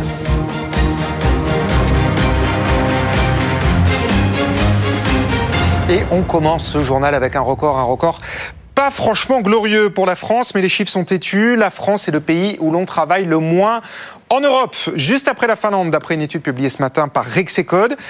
Alors c'est pas nouveau, me direz-vous, qu'on travaille peu en France par rapport à nos voisins européens, mais ce qui est un peu plus, c'est que la productivité des salariés, elle aussi, maintenant est en baisse. Caroline Morisseau. La France est l'un des pires élèves. L'an dernier, les salariés français à temps plein ont travaillé 1668 heures en moyenne contre 1792 dans le reste de l'Europe, soit 124 heures de moins. Si on regarde dans le détail, les Français travaillent 65 heures de moins que les Espagnols, 122 heures de moins que les Allemands ou encore 162 heures de moins que les Italiens. Un seul pays, la Finlande, arrive derrière. Le phénomène n'est pas nouveau. La France est à la traîne en termes de temps de travail depuis les années 2000. Quasiment partout, le temps de travail est également orienté à la baisse, mais moins qu'en France. En cause, selon Rex et Code, le passage aux 35 heures et tous les congés dont bénéficient les salariés français, congés payés ou encore RTT. Jusqu'ici, en revanche, la France pouvait s'abriter derrière un argument. Certes, les Français travaillaient moins, mais ils étaient plus efficaces. Or, c'est de moins en moins le cas. Selon le Conseil national de la productivité, la productivité horaire, c'est-à-dire l'efficacité moyenne des travailleurs français, a diminué de 6% depuis le Covid. Caroline Morisseau, on poursuit ce journal avec des chiffres cette fois-ci très très spectaculaires du secteur aérien qui devrait battre tous les records l'année prochaine d'après les prévisions publiées ce matin par l'IATA, l'association du transport international aérien. Le secteur devrait tout simplement l'année prochaine faire plus de bénéfices qu'en 2019, avant le début de la Covid. Jean-Baptiste Huette. L'an prochain, les compagnies devraient transporter 4,7 milliards de passagers dans le monde. Un record historique. Les bénéfices attendus doivent avoisiner les 25,7 milliards de dollars. Quant au chiffre d'affaires global, il devrait atteindre un niveau sans précédent de 964 milliards de dollars. Le patron de IATA, Willy Walsh, se frotte les mains, saluant le rythme extraordinaire de la reprise. Toutefois, ajoute-t-il, la pandémie nous a coûté 4 années de croissance. Pour le patron d'IATA, 2024 semble être un plafond puisque au-delà, les prévisions semblent se normaliser aussi bien pour les passagers que pour le fret. Le fret, justement, s'il a permis pendant le Covid de limiter la casse avec 210 milliards de dollars de chiffre d'affaires en 2021, on devrait retomber à 111 milliards l'an prochain. Du côté des carburants, la facture pour les compagnies va continuer d'augmenter, les coûts des billets aussi. Enfin, les carburants d'origine non fossile, les SAF, Sustainable Aviation Fuel, représenteront de leur côté 0,5% de la consommation totale contre 0,2 cette année, une progression jugée bien trop lente par de nombreux experts. 19h05 sur BFM Business. Et si on parlait un peu d'intelligence artificielle pour changer? Bonsoir Frédéric Simotel. Bonsoir Thomas. Alors, on en parle, c'est très sérieux, très important, puisqu'en ce moment même, la Commission européenne, le Parlement européen, le Conseil européen négocient sur une version définitive du règlement européen sur l'intelligence artificielle. Les négociations sont très difficiles, ça va peut-être durer jusqu'à tard dans la nuit, c'est pas sûr que ça aboutisse, mais très concrètement, qu'est-ce qui est en jeu Frédéric? Bah, Ce qui est en jeu, c'est que les Français, les Européens restent dans la course de l'IA hein, face au, leadership américain et puis au leadership euh, chinois. C'est globalement, c'est un marché de, près de 210 milliards de, dollars hein, en 2023, puis qui devra encore progresser de 10, 20, 30, 40% jusqu'en 2030. Enfin, vraiment, c'est l'explosion. Et puis derrière, c'est vrai que les enjeux sont euh, sont importants puisque c'est euh, ça, cette IA, elle provoque c'est une productivité en hausse dans les entreprises, c'est euh, un enjeu d'influence hein, sur la société. ce sont le développement de tout un, écosystème. Mais voilà, le sort réservé aux IA, on va voir un petit peu ce qui va se passer avec ce, cet accord. Alors, juste un petit rappel. en juin 2021, on commence à discuter Conseil européen, Union européenne, Parlement. Euh, euh, juin 2023, euh, ça y est, on arrive à un premier accord, les principes. Et puis 10 novembre, le 10 novembre dernier, eh bien, coup de tonnerre, la France, l'Allemagne, l'Italie disent il va un peu trop loin cet IA Act, il faudrait l'assouplir un peu. On sent qu'on va un peu freiner notre, notre innovation. Et il, est, et il est vrai que cette, cet IA Act ne tenait pas compte de tout ce qui s'est passé en un an avec la sortie d'OpenAI, de tous ces, ces IA génératives.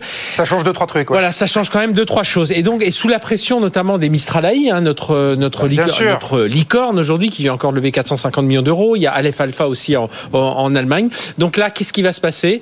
Alors, soit on n'arrive à pas de compromis du tout, c'est-à-dire que l'AIA, ben, pour l'instant, on le remet un peu de côté et on reviendra dessus euh, en juin. Après les élections, ouais. Ouais, après les élections. Soit on arrive à quelque chose d'un peu mou, voilà, un contentieux, ce qui semble être un peu la destinée. On va voir en tout cas. En tout cas, là, on est vraiment dans l'avenir de l'IA en Europe et puis le positionnement de nos acteurs européens. C'est pour ça que c'est important de voir que ce, cet accord, enfin cet IA Act ne soit pas trop dur, trop, trop réglementaire. Bon, et au même moment, on a les Américains, enfin Google en l'occurrence, qui lance euh, en grande pompe Gemini. Hein, voilà, qui, présente son IA concurrente de ChatGPT, euh, multimodal avec du son, de la vidéo. Enfin voilà. Les Américains ne dorment pas. Non. Merci beaucoup Frédéric. Et puis pour finir, on va s'arrêter une seconde sur cette initiative de Carrefour qui met en place un système de consigne dans 140 150 même magasins à Paris avec des industriels partenaires comme Coca-Cola ou Heineken. Le directeur RSE de Carrefour, Bertrand Swiderski, nous explique pourquoi son entreprise pousse les feux sur la consigne. Et grâce à ça, on peut réussir à économiser, en tout cas dans nos objectifs, jusqu'à 1500 tonnes de plastique. Et on vise 40 millions de bouteilles avant 2026. Alors aujourd'hui, on déploie dans 150 magasins Carrefour City dans Paris. On va continuer le déploiement après en hypermarché, en supermarché, pour atteindre 250 magasins avant la fin de l'année prochaine et jusqu'à 500 magasins avant 2026. Voilà, 19h08, on va sur les marchés.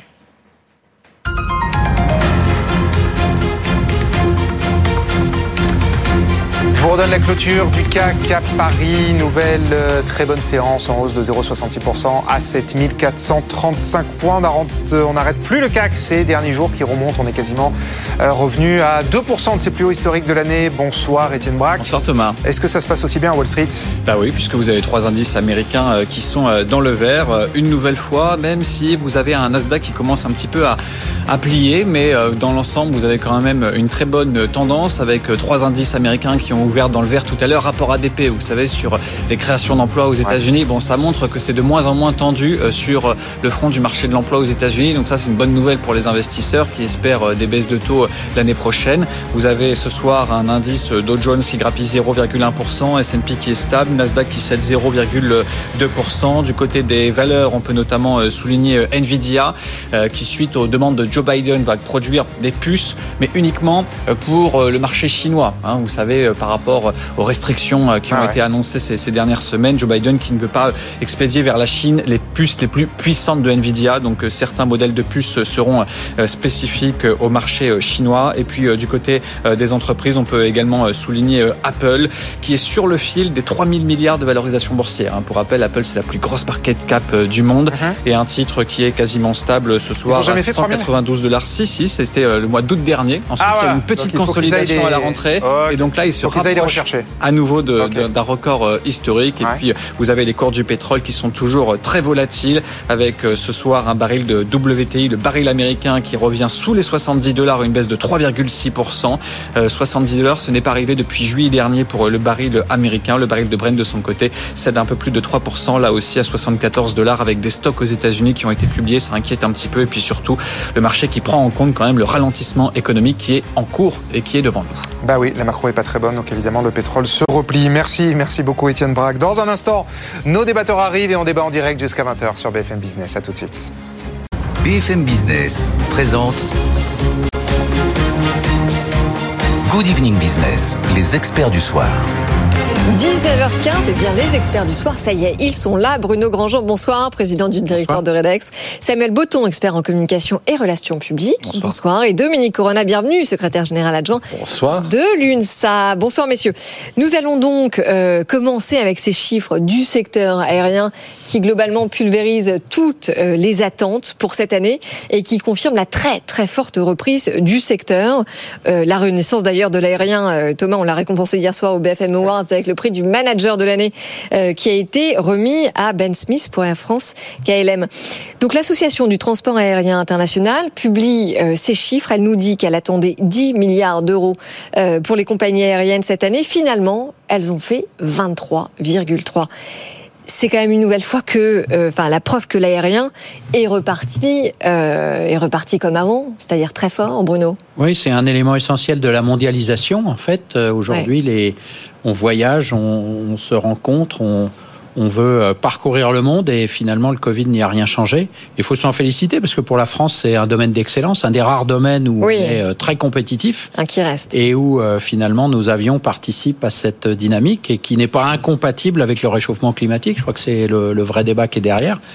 Il y a des solutions qui peuvent être trouvées sans doute pour pour euh, rendre possible ce modèle économique tout en, euh, en allant vers euh, plus de sobriété énergétique.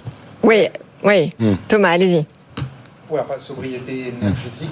Avec le micro, c'est mieux. Hop. Oui, pardon, excusez-moi. J'ai voulu être sobre avec le micro aussi. Sobriété énergétique, on va voir ça. Mais ce qui est hmm. sûr, c'est que non seulement donc on a eu des chiffres très très bons cette année, l'année prochaine, ça va être encore meilleur. record absolu de passagers, 4 milliards 7 de personnes qui prendront l'avion. Record absolu de chiffre d'affaires du secteur, 964 milliards de dollars. Record absolu de bénéfices, 26 milliards de dollars. Même le patron euh, de l'IATA il est un peu gêné. presque gêné lui-même d'annoncer des chiffres aussi bons. Surtout. Dominique Oui, surtout quand on avait prédit, et du, coup, je pense que certains économistes devraient revoir leur copie, quand on avait prévu que ça allait, tout ça s'effondrer après le Covid et qu'on on a quand même fait des plans de licenciement massifs. Par exemple, chez Airbus, il y a eu 3000 postes de supprimés. Donc on voit bien là encore la, la différence. Beaucoup, vous, vous, le savez mieux que moi, c'est beaucoup, beaucoup, beaucoup moins que ce qu'on avait craint. Hein. Non, mais sauf que on nous avait prédit tous ici la fin du transport aérien, ah que le Covid allait tout euh, modifier. Et finalement, une fois de plus, hmm. les concilieurs ne sont pas les payeurs.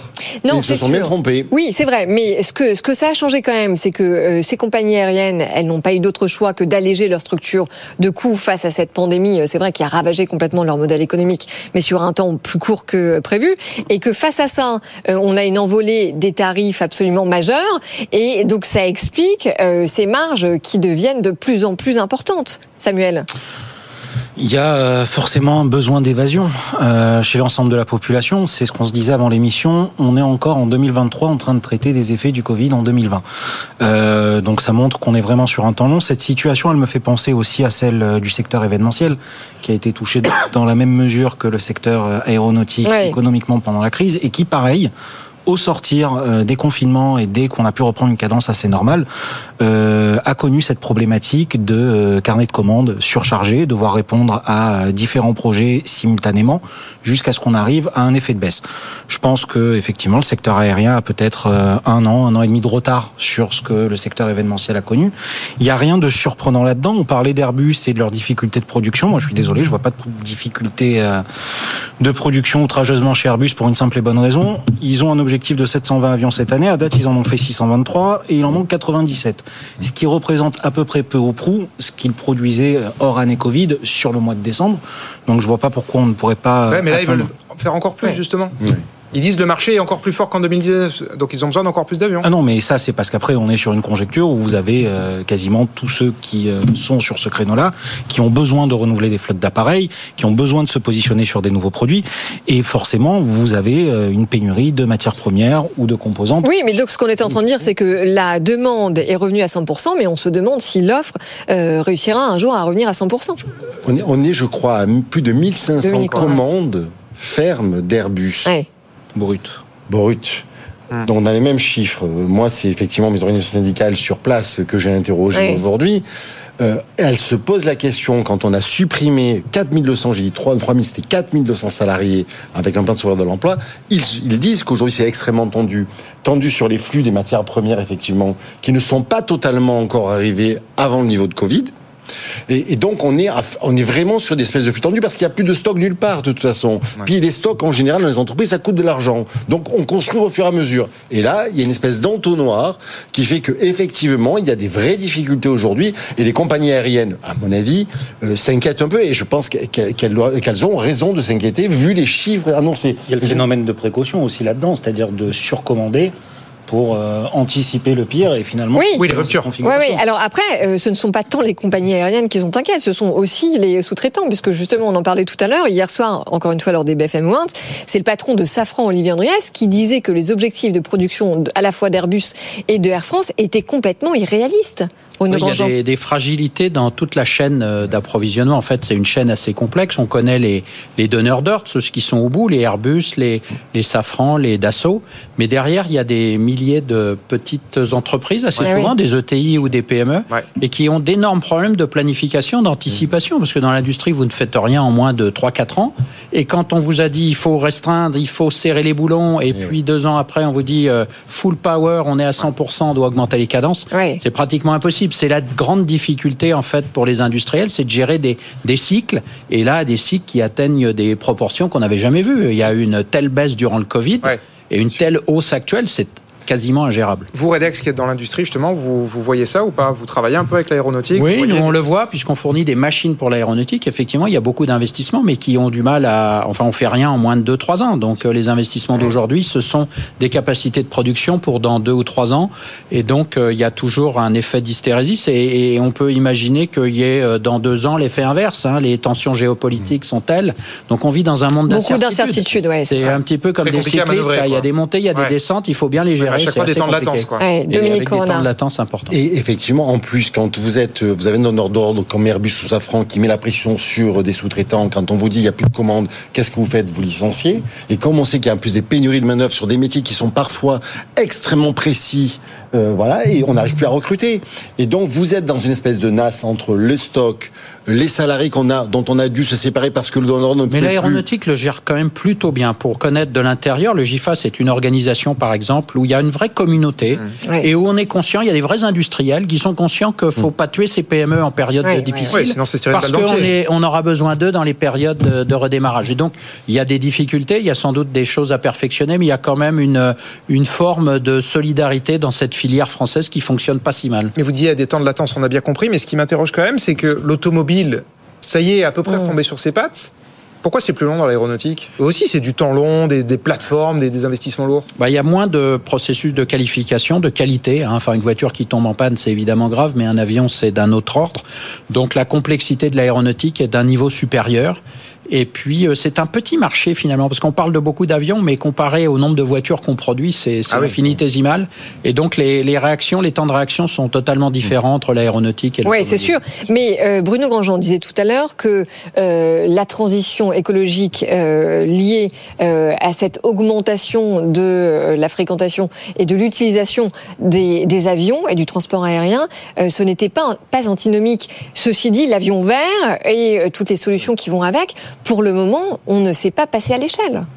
Alors si, il y a eu, je crois qu'il y a eu effectivement une, une traversée transatlantique avec Virgin Atlantic. Ouais, tout à fait, on en parlait crois, tout à l'heure. Richard Branson. Tout à fait. Euh, effectivement, donc voilà. Mais sauf que, si je me suis bien renseigné, le coût est beaucoup plus cher pour le moment. Oui, bien non sûr. mais voilà. Donc, du coup, ça coûte une petite Euh, pour l'instant, Virgin Atlantic ne, ne va pas y aller. Mais je- il faut effectivement développer des, des énergies vertes, hydrogène. Alors, je crois savoir que Airbus travaille hard- d'arrache le pied sur ces sujets-là. Ouais. On voit qu'il y a une demande effectivement forte, et c'est un peu antinomique d'ailleurs. D'un côté, une demande forte de voyager, d'aller ailleurs, euh, pour soit pour les affaires ou pour le tourisme, Ouais. et d'un autre côté, effectivement, une contrainte de la transition écologique qui coûte extrêmement cher aujourd'hui. On voit bien que si on ne fait rien, on va perdre du PIB, tout peut s'effondrer, On je sais pas, voilà. Et donc, il faut vraiment mettre le paquet aujourd'hui sur ces énergies vertes parce qu'on n'a pas le choix. Donc, comment effectivement, par exemple, l'État devrait aujourd'hui plus céder euh, les entreprises qui essaient d'aller vers les énergies vertes renouvelables et pas les fossiles. Je crois Les que Bercy en a parlé hier. Bruno Grandjean euh, avait l'air d'accord. hein. Oui, moi, quand j'entends l'État, faut aider. En France, je crois qu'il aide déjà pas mal, mais euh, il faudrait surtout qu'il se concentre sur ses missions de base. Et en fait, euh, c'est c'est un problème beaucoup plus euh, de technologie, c'est un problème de demande aussi, parce que finalement, tout le monde en parle, mais est-ce que les voyageurs sont prêts à payer un petit peu plus cher? Euh, ce, qui, ce dont il faut se féliciter, c'est que ces nouveaux avions, d'une manière générale, de toute façon, ils sont beaucoup plus efficaces que les avions qui remplacent. Plus- plus efficaces, attendez, plus c'est-à-dire efficaces. en termes C'est-à-dire de- que le, le nombre de litres de kérosène par kilomètre et par passager est en forte baisse. Parce que Les on améliore l'aérodynamique, parce que les moteurs sont plus efficaces, parce que tout est optimisé, parce que regardez le Mm. siège, euh, le siège d'un avion par exemple, c'est absolument remarquable. Vous voyez qu'il est de plus en plus fin, il est de plus en plus ajouré, il est de plus en plus travaillé pour parce que chaque kilo économisé, eh bien ce sont des litres de kérosène. Donc il y a une évolution naturelle qui se fait indépendamment de l'État et parce que c'est un besoin, parce que c'est quelque chose que le prix du kérosène vous incite déjà à le faire. Mais l'État doit impulser aussi une politique. C'est son rôle. Alors, le mot aider, c'est peut-être pas le bon, mais quand vous voyez qu'il y a 750 milliards d'euros que les banques mettent plutôt sur les énergies fossiles, euh, je pense que Bercy, pour le coup, a raison de dire il faut que les banques aillent, aillent aider. Il y a déjà et beaucoup de travaillent sur programmes, ces sujets-là. Beaucoup de programmes. L'aéronautique est très proche de pour Bercy, justement, justement, et pour là, justement favoriser ce genre de choses. Parce que si on veut que demain euh, le transport aérien perdure, parce qu'il y a des, des centaines de milliers de salariés derrière. Vous savez, euh, il y a des, des- dans toutes les compagnies aériennes, etc., etc. Donc ça fait vivre beaucoup de monde. Il faut effectivement qu'on essaie Ouais. à tout prix de flécher plus d'aide sur des nouveaux biocarburants, l'hydrogène, etc., pour, pour aller plus loin. Je voudrais juste dire un mot. En France, on peut quand même réussir des choses sans l'État. C'est rare, mais on peut y arriver. Heureusement, heureusement. Et, c'est pour ça que j'ai parlé des sur ce plateau, on, voilà, on parle de réussite privée. Samuel Botton. On peut y arriver. En général, on y arrive quand on prend de la hauteur de vue sur les problématiques. Et sur ce débat, il en manque une principalement. C'est euh, la question du tourisme responsable, qui est alliée aussi du coup avec l'aéronautique. On voit notamment qu'en France, il y a différentes initiatives pour favoriser du tourisme responsable, euh, responsable écologiquement, j'entends, qui se sont mis en place. Je pense notamment à Fairmove et Jean-Pierre Nadir qui ont lancé ça. tout à fait, Fin 2022, début 2023, si je dis pas de bêtises. Vous savez le patron d'Evaneos aussi il y a quelques jours. Evaneos également. Euh, Aujourd'hui, si ces initiatives elles se créent, c'est parce qu'il y a une demande auprès de la population, parce qu'il y a aussi une prise de conscience, parce que on est oui, mais attention Samuel, c'est ce que disait Bruno tout à l'heure. Euh, à partir du moment où ça ne coûte pas plus cher, en effet, les Français et les Françaises et les citoyens plus euh, généralement sont prêts à y aller puisque c'est aussi une grande priorité pour eux. Mais le pouvoir d'achat reste la priorité ah, c'est une question centrale et ça fait Donc ans si ça coûte plus cher de prendre un avion plus vert, c'est pas certain qu'on y aille. si je puis me permettre, et ça va recouper le débat qu'on aura tout à l'heure sur le rapport de l'ADEME, hum. c'est-à-dire parfois ne rien faire, ça peut coûter plus cher ça coûte, cher ça coûte que plus quand cher, on fait. évidemment. en l'occurrence, là, euh, peut-être que ça vaut une augmentation de 20-25% sur nos voyages et sur nos déplacements pour préserver le monde de demain. Et c'est un maigre sacrifice même si on le met en perspective. Je suis entièrement d'accord avec ça, mais la réalité des faits, c'est qu'aujourd'hui, euh, pour le moment, en tout cas, les solutions vertes qui se présentent et qui coûtent, plus cher ne fonctionnent pas. On en est au balbutiement, c'est normal. c'est une phase de R&D, c'est le débat qu'on évoquait juste avant l'émission mm. sur euh, des cabines d'avion qui n'ont pas pu être, pas pu être installées chez parce que sinon, voilà. Euh, c'est des, cabines de R&D, c'est des questions qu'on se pose euh, pour que l'avion puisse voler. Effectivement, Dominique, c'est ça l'exemple. Oui, mais il faut, la transition écologique, je suis d'accord, on, va y venir, euh, c'est effectivement une, une, vraie problématique aujourd'hui mondiale qu'il faut traiter parce qu'on voit bien que si on ne traite pas de toute façon, on va vers une catastrophe et avec un effondrement du PIB. Donc, euh, quoi qu'il en soit, si on parle économie, rien qu'économie, sans parler du, du, vivant et de la place du vivant, il faut le traiter très rapidement. Mais il faut aussi, effectivement, que cette transition écologique soit juste et équitable socialement juste. Parce qu'effectivement, si le pouvoir d'achat, si vous ne pouvez pas de toute façon demain continuer à vous nourrir, vous ne pouvez pas vous déplacer, il y aura un problème extrêmement grave en France. Donc il faut allier les deux. Mais ça veut dire que pour ça, effectivement, la recherche est indispensable. Indispensable. Ah, mais ça passera par l'innovation, ça c'est sûr, absolument. Parce que ça passera par là. Ouais, tout ça passera, effectivement, ça passera pas par là. J'ai cru que vous parliez des véhicules électriques. Ah mais j'aurais ah, pu. Un peu, ouais, ouais, Enfin, en tout cas, on, terminera avec ce, chiffre-là. Ça passera par l'innovation, ça peut passer que par là. Parce que l'IATA, encore une fois, nous dit qu'ils attendent une croissance annuelle de 5% par an. Donc ça va pas être en voyageant moins euh, qu'on va réduire les émissions, c'est en voyageant dans des avions euh, moins polluants. Apparemment, je il me semble que les émissions de CO2 pour l'aérien, c'est 4% total du CO2 mondial. Non, c'est même moins. C'est moins, moins, un peu moins. Donc, ça bon, veut dire chaque, chaque, filière doit faire son effort. Donc, ça veut dire qu'on peut y arriver. C'est ça que ça veut dire. C'est-à-dire que ça démontre ce chiffre-là que dans la globalité, au final, il y a des possibilités si effectivement on s'en donne les moyens et si euh, tout le monde joue le jeu. Bon. Absolument, ça sera le mot de la fin. Ce sera le mot de la fin pour l'instant. En tout cas, on se retrouve dans un instant juste après le rappel des trites et on continue à parler de, transition écologique effectivement avec ce, rapport de l'ADEME. À, tout, de suite. Retrouvez BFM Business à la radio dans les grandes villes de France et partout dans le monde en live ou en podcast sur bfmbusiness.com. BFM Business, l'info éco. Allez, bientôt 19h30 sur BFM Business. Je vous redonne les principaux titres de l'actu éco du soir. Google, Google qui a démarré le lancement de sa nouvelle intelligence artificielle Gemini qui doit lui permettre de rivaliser face à ChatGPT d'OpenAI et face à Microsoft. Google assure que Gemini est son modèle d'IA le plus conséquent et le plus doué. Et pendant ce temps, en Europe, la Commission, le Parlement et le Conseil européen négocient en ce moment même sur une version définitive du règlement européen sur l'IA. Un accord pourrait être trouvé dans la soirée, voire dans la nuit, mais reste incertain. Volkswagen prépare les esprits à des décisions difficiles en termes d'emploi. Le constructeur a annoncé aujourd'hui qu'il voulait réduire ses coûts salariaux hors activité de production de 20%. Nous ne parlons pas de 20% de personnel en moins, a ajouté la direction de Volkswagen, sans chiffrer pour autant le nombre de suppressions de postes à venir. Le groupe avait déjà annoncé en juin vouloir réaliser 10 milliards d'euros d'économies d'ici à 2030. Toujours dans l'automobile, la Commission européenne propose aujourd'hui un report de 3 ans des droits de douane censés s'appliquer à partir de janvier sur les véhicules électriques de ou vers le Royaume-Uni. Des droits de douane post-Brexit de 10% sont censés s'appliquer sur les véhicules électriques qui traversent la Manche. Mais l'industrie automobile exprime depuis plusieurs mois maintenant de vives inquiétudes à ce sujet. L'enseigne pardon d'ameublement Habitat est officiellement placée en redressement judiciaire aujourd'hui par le tribunal de commerce de Bobigny. Habitat compte 25 magasins, 450 salariés et avait déjà demandé jeudi dernier son placement en redressement judiciaire en raison de difficultés financières profondes. Danone se sépare de Michel et Augustin. Le groupe est en négociation exclusive avec l'italien Ferrero. Le montant de la cession n'a pas été communiqué.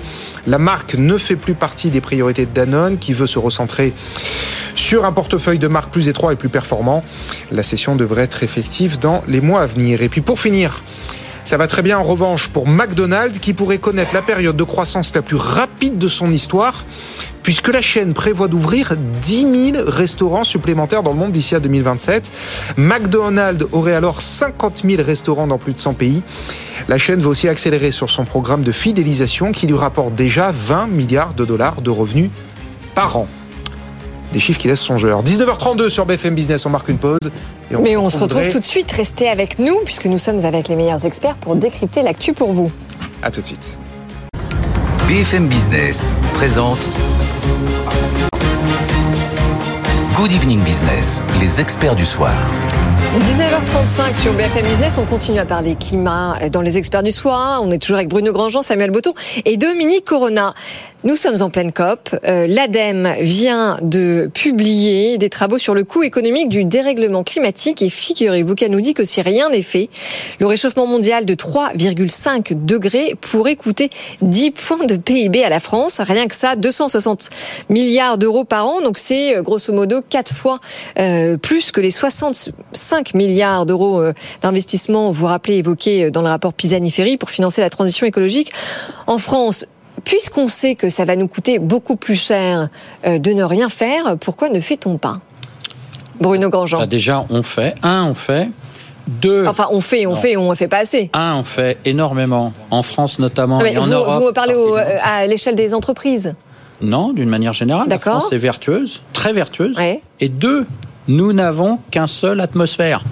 Donc, euh, c'est le même atmosphère pour tout le monde. Donc, euh, vouloir suicider le pays et, laisser les Américains, les Chinois continuer avec des taux d'émission de CO2 qui sont aberrants, c'est une, c'est une, pour moi, c'est une hérésie. C'est une hérésie. C'est un suicide par la vertu. Enfin, on a l'impression qu'il y a un bout d'atmosphère qui serait au-dessus de l'hexagone, qui aurait la même forme et qu'il faudrait sauver. Non, l'atmosphère est commun à l'ensemble de la planète. Et donc, si on devait prendre des mesures vraiment efficaces, si on était sincère sur cette démarche, hein eh bien, on interdirait l'importation des produits américains ou chinois ou chinois. Ça, c'est une mesure qui me semble logique et cohérente. Je ne suis pas en faveur de cette. Oui, mais à la seconde où on fait ça, Bruno Grandjean, vous savez très bien que euh, ce que ce que mettront en place mais euh, en réponse les... Américains et les Chinois serait dramatique pour l'économie française. Je, pense que la France et l'Europe en partie est traversée par des pulsions suicidaires, qu'il y a un commerce aussi, parce que l'ADEME, je vais faire du mauvais esprit, mais nous disent qu'il faut investir dans les économies d'énergie. Euh, on s'y attendait un petit peu, et c'est 260 milliards. Enfin, je sais plus. On jongle avec les milliards. De toute façon, c'est dans un, un nombre de milliards et dans un temps euh, euh, inconnu, donc personne ne le vérifierait jamais. Donc euh, tout ça me semble un petit peu léger entre guillemets et incohérent. Et, je tiens à rappeler toujours que la France est vertueuse et que finalement c'est une forme de suicide ce qu'on nous propose. et, et ouvrons-nous. Nous n'avons qu'une seule planète et le vrai sujet est aujourd'hui essentiellement en Chine, aux États-Unis, dans un certain nombre d'autres Là, ce que vous dites, c'est que les pollueurs doivent nous tirer vers le bas quelque part.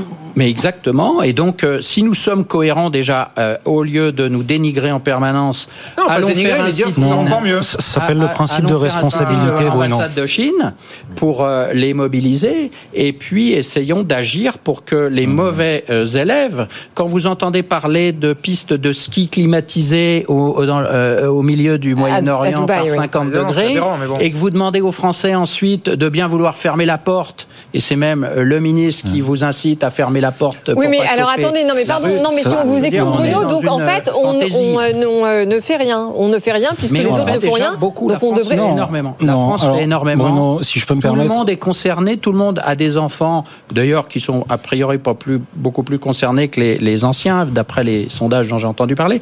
Mais tout le monde est concerné. C'est un sujet de débat. Et nous sommes vertueux. Alors justement, puisque c'est un sujet de débat, Samuel. Désolé, c'est à cause de raisonnements comme le vôtre qu'on est dans une faillite écologique. Aujourd'hui, déjà à l'instant T, et ça, ça va recouper, c'est un point d'accord que j'ai avec vous, il n'y a pas de souci. Une COP28 à Dubaï, dans un pays, dans une ville qui est totalement artificielle et où le respect des droits de l'homme n'existe pas, pour moi, déjà, d'une part, c'est totalement incohérent. Mmh. Ensuite, sur le volet de la France, sur tout ce que vous avez dit, ça s'appelle juste le devoir de responsabilité. C'est-à-dire que soit on considère que les autres ne font rien et alors nous, on n'a pas se bouger le cul. C'est pas forcément ma vision des choses. énormément. On se bouge pas le cul aujourd'hui. Le ministère de l'écologie, depuis 20 ans, c'est le ministère le plus complexe vous savez, vous faites dans l'État français. De ceux qui raisonnent toujours en différence. Ah non, moi, je moi, ne, raisonne pas en différence. Moi, personnellement, je, m'applique à un devoir de responsabilité et je fais en sorte de respecter les consignes Moi, je regarde les valeurs absolues. Et aujourd'hui, la France est vertueuse, d'ailleurs, peut-être par chance, grâce à son parc nucléaire. Oui, absolument. Mais attendez, on laisse Samuel terminer quand même. Samuel, allez-y, euh, terminez. Alors, où j'en étais? Euh, D'abord, le ministère de l'écologie, c'est un des ministères les plus complexes sur ces 20 dernières années où le pouvoir d'action est relativement limité. surtout sur le nucléaire. Mais ça, après, c'est les directives qui sont données par les politiques. Donc, c'est euh, chacun exerce son mandat comme il entend. Mais aujourd'hui, que ce soit la gauche, la droite, le centre, qui vous voulez, le ministère de l'écologie, c'est une faillite depuis 20 ans. Et c'est pour ça que rien de concret n'a pu être mis en place sur ce volet. On a multiplié les COP. Vous en retenez quoi Concrètement, vous en retenez quoi Et qu'est-ce qu'on a fait derrière Puisque aujourd'hui, on est en train de mettre en place une COP 28 à Dubaï, dans un pays où ça n'a rien à faire. Ensuite, sur le principe de responsabilité, on a un devoir d'exemplarité parce qu'on est quand même, même si c'est contestable et ça peut donner lieu à un débat, un des pays moteurs de l'Union européenne. Donc c'est aussi à nous de montrer l'exemple. Et vous parlez de la Chine et des États-Unis. Évidemment que c'est forcément euh, les pays qui ont euh, le plus d'émissions de carbone et de pollution et de tout ce que vous voulez mais euh, ça passe par un dialogue commun et ça passe aussi par le fait que chacun puisse mettre en place des initiatives à sa mesure. Aujourd'hui, si vous par l'autodestruction de l'industrie française, je prends le cas de l'automobile, ça ne passe pas par cette forme de culpabilité qui est euh, sous-jacente dans votre discours. Ça, passe par un raisonnement européen et par esprit de corps et de groupe. Elle montre l'exemple que les citoyens sont engagés et que nous faisons déjà énormément et qu'il faut veiller à ne pas s'autodétruire. Parce que vous Dominique, allez-y, oui. Mettons que nous soyons vertueux, mais j'en doute. Il faut revenir sur quelques chiffres. Sur les 10 points de PIB, 6 points de PIB viendront des, de la problématique des autres pays. Oui, mais justement, c'est ce que, ce que Bruno vous dit. Mais oui, non, mais le CO2 importé. Pourquoi? Parce qu'il va y avoir des crises, des cataclysmes, etc. Donc on ne pourra plus s'approvisionner. Mais on fait déjà plus rien en France. non, mais, non, mais, non, mais euh. ça veut dire, mais comme sur Airbus, vous voyez, on en a parlé tout à l'heure. Si vous avez des cataclysmes, on a vu pendant le Covid, la Chine s'est effondrée, tout est fermé, on n'a pas pu travailler. On s'est effondré nous-mêmes notre PIB. Ça veut dire qu'on a une responsabilité globale. Et je vous avais raison. Si on considère qu'il y a 6% de perte de PIB qui viennent des cataclysmes des autres pays, ça veut dire qu'il faut qu'on ait une politique effectivement beaucoup plus internationale. Et pour ça, l'Europe doit agir. L'Europe, elle doit effectivement dire à la Chine euh, de mettre des quotas carbone, euh, de, mettre des taxes carbone à la, frontière parce qu'on en a besoin. Si tout s'effondre, on ne pourra plus avoir nous-mêmes, on ne pourra plus produire. Et donc c'est ça la difficulté. Nous sommes bien d'abord totalement imbriqués. On est interdépendant. Malheureusement, je suis pas sûr que la Chine, que l'Europe est une emprise sur la Chine. Ah, mais sauf que si on commence à faire, à mettre des barrières douanières en fonction du bah quota ça, la taxe carbone, frontière, elle est dans les tuyaux. Elle, est dans les tuyaux. Mais elle est critiquée, hein. Elle, mais, elle, est pas encore là. C'est là qu'on voit bien effectivement la, toute la, la, difficulté de la chose dans laquelle on s'est retrouvé. Et on devrait prendre le modèle sur le Covid. Le Covid a été une, finalement une expérience formidable. Européenne. Sur cette problématique-là, tout d'un coup, tout s'est arrêté parce qu'on a vu qu'il y a eu une problématique. Et donc, il faut trouver les voies et les moyens pour se dire ça peut arriver demain. Et c'est ce que dit l'ADEME. Hein. Non, mais surtout que oui, mais ce qu'on ce qu'on est tous en train de dire, c'est que évidemment euh, euh, sauvegarder l'environnement euh, et protéger et se battre pour le climat, si c'est pour tuer notre économie, évidemment c'est un combat qui n'en vaut pas la peine. Sauf que ce qu'on se dit aussi, et très souvent ensemble avec vous Bruno Grandjean, c'est que la transition écologique, c'est censé être le marché du siècle, et il faut le présenter comme ça. Certes, oui, bien, sûr, bien sûr, mais vous prenez le véhicule électrique, aujourd'hui, c'est le marché du siècle pour la Chine. Moi, j'étais avec mon commercial chinois là, qui est venu nous visiter cette semaine. Il me dit que c'est absolument incroyable. Il y a des investissements gigantesques qui sont faits. Ils veulent prendre la part du lion. Ils veulent ce marché. Ils l'auront. Ils ah bah, tueront les concurrents. Ils l'ont déjà. Et nous ne ferons qu'importer des produits réalisés avec des normes environnementales très faibles à l'étranger. Donc nous nous tirons, nous, nous, ne réglons rien au problème du climat et nous créons un problème social, un problème de création de richesse.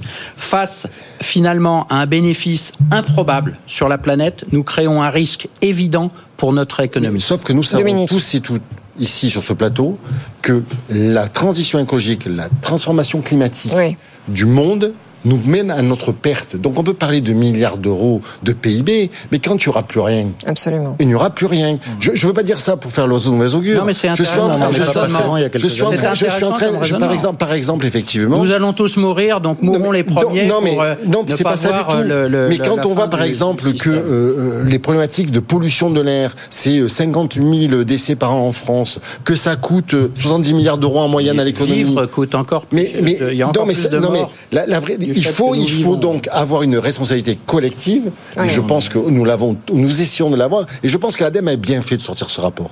Parce que, au moins, maintenant, c'est clair. C'est clair que même au niveau économique, Disons- ça va coûter extrêmement ce a, cher. ce qu'il y a d'intéressant, c'est qu'effectivement, on a de plus en plus de travaux, que ce soit l'ADEME, que ce soit les banques centrales, que ce soit la Direction générale du Trésor à Bercy, que ce soit Rexecode pour le patronat, qui arrivent de plus en plus à économiser et cadrer le débat.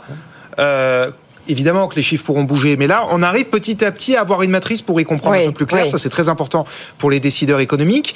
Et ce qu'on arrive à peu près à comprendre en gros maintenant, c'est que cette transition coûterait à la France 70 milliards d'euros par an. L'État met 40 milliards et on a une trentaine de milliards à trouver euh, du côté du privé, des chefs d'entreprise. Et ça se recoupe avec les chiffres que donne le MEDEF, justement, pour ne citer que. Donc maintenant, la question, c'est comment est-ce que les entreprises vont, vont trouver ces 30 milliards d'euros pour matcher avec les 40 milliards de l'État? Quelque part, c'est rassurant maintenant d'avoir un peu un cadre pour savoir comment avancer. Oui, Non, moi, je, enfin, alors, moi, je- je trouve ça, je trouve effectivement passionnant que l'ADEME montre que économiquement, si on ne fait rien, ça coûte beaucoup plus cher. Et que donc on a intérêt, du coup, collectivement, à agir. Ça veut dire que c'est ça que ça veut, ça veut dire. Et je trouve que pour une fois, Non, mais il faut ces chiffres sont euh, extrêmement clairs. s'établisse à Pékin et à Washington. Mais non, mais, mais, mais, oui. le dit. Non, mais l'ADEME le dans son, dans son rapport. Non, mais c'est très bien, mais je suis pas sûr qu'elle soit lue beaucoup à Pékin. à Ah non, mais, non, mais en fait, là où Bruno Grandjean a quand même raison, c'est que quand on voit le développement, euh, en effet, économique chinois et le développement euh, américain, notamment sur la partie énergétique, où est-ce qu'ils sont en train de puiser leur énergie et leur gaz? Ils, euh, Enfin, tous- tous les objectifs, euh, comment dire, climatiques qui sont affichés, notamment avec l'IRA, etc., quand on regarde la réalité des chiffres, de toute façon, c'est l'économie qui prime largement Mais sur la transition climatique. C'est pour ça que ce genre de rapports sont utiles. Alors j'espère que ça va aussi à venir en Chine. Vous savez, euh, nous à l'UNSA, on a fait un webinaire il y a deux jours sur justement la trans les problèmes climatiques et la santé des, des- des humains. Oui. On se rend bien compte que quand il va y avoir un problème de virus qui va réapparaître, peut-être la calotte glaciaire qui font. Euh, la Chine ou pas la Chine, on y sera tous. Hein. Donc, donc, il y a une responsabilité collective humaine. Et il faut que on est, on parle de l'être humain, de l'avenir de l'être humain. Et les exact. milliards, c'est c'est vraiment important. Mais du coup, si on a une conscience collective, moi, je crois beaucoup effectivement à la conscience collective. Je vous l'ai déjà dit à plusieurs reprises. Non, mais c'est intéressant. Et je pense qu'il faut effectivement y aller. nous. C'est effectivement, j'entends euh, Jean-Marc Jancovici expliquer oui, les autres ne comprennent pas, faisons-le, soyons exemplaires, ils nous suivront. Oui. Moi, j'ai peur qu'on se retrouve tout seul. Dans un pays en forte décroissance, Donc, on continue à un, faire pays un oui, pays mais en même temps, si on si et les on- autres. si on C'est pour n'essaye que- pas, si on n'essaye pas, Bruno. Oui, mais nous, on, nous- euh, le regrettera eh bien, forcément. faisons-le de manière cohérente. Non, mais il faut que ce soit un nivellement vers le haut et pas un nivellement vers le bas. Pour ça que Et pas dit sans ça. doute par une politique industrielle de forte Ah, Oui. euh, pour éviter justement Forte de financer les pays Oui. qui ne jouent pas le jeu. Forte relocalisation. Regardez ce qui s'est passé sur la- sur l'in- l'industrie pharmaceutique au moment du Covid, où on n'avait aucun principe actif sur notre pays. Hmm. Aucun. On était incapable de faire du paracétamol. Mais encore faut-il Donc, travailler on train de Et pourtant, et, et pourtant, Dominique, on est en on va train de dire qu'on va continuer à délocaliser euh, Mais, mais sur le voilà, Doliprane. c'est Bon, Bruno, Bruno Grandjean nous tend une perche en parlant de travailler plus. Juste quand même d'un mot, parce que là, donc on clôt le débat pour ce soir, parce qu'il Oui. demande d'être clos sur la transition énergétique, mais on le rouvre très vite avec vous, Audrey, une nouvelle émission qui arrive Oui, sur une nouvelle émission qui s'appelle Impact by Tcherkov. Ça s'affiche sur vos écrans pour ceux qui sont devant. Euh, ça sera toutes les semaines. Euh, je vais échanger avec une personnalité du monde politique, économique, culturel ou encore associatif, puisque tout le monde parle d'impact, mais qui en a vraiment? Et demain soir, mon premier invité, c'est François Gémen, le grand expert français du climat. On est en plein dans la COP euh, et je l'ai interrogé justement sur son impact. Et sans langue de bois. Et sans langue de pris. Demain à 22h, on poursuit le débat tous les jours. De toute façon, de plus en plus, on parle du lien entre économie et écologie sur BFM Business.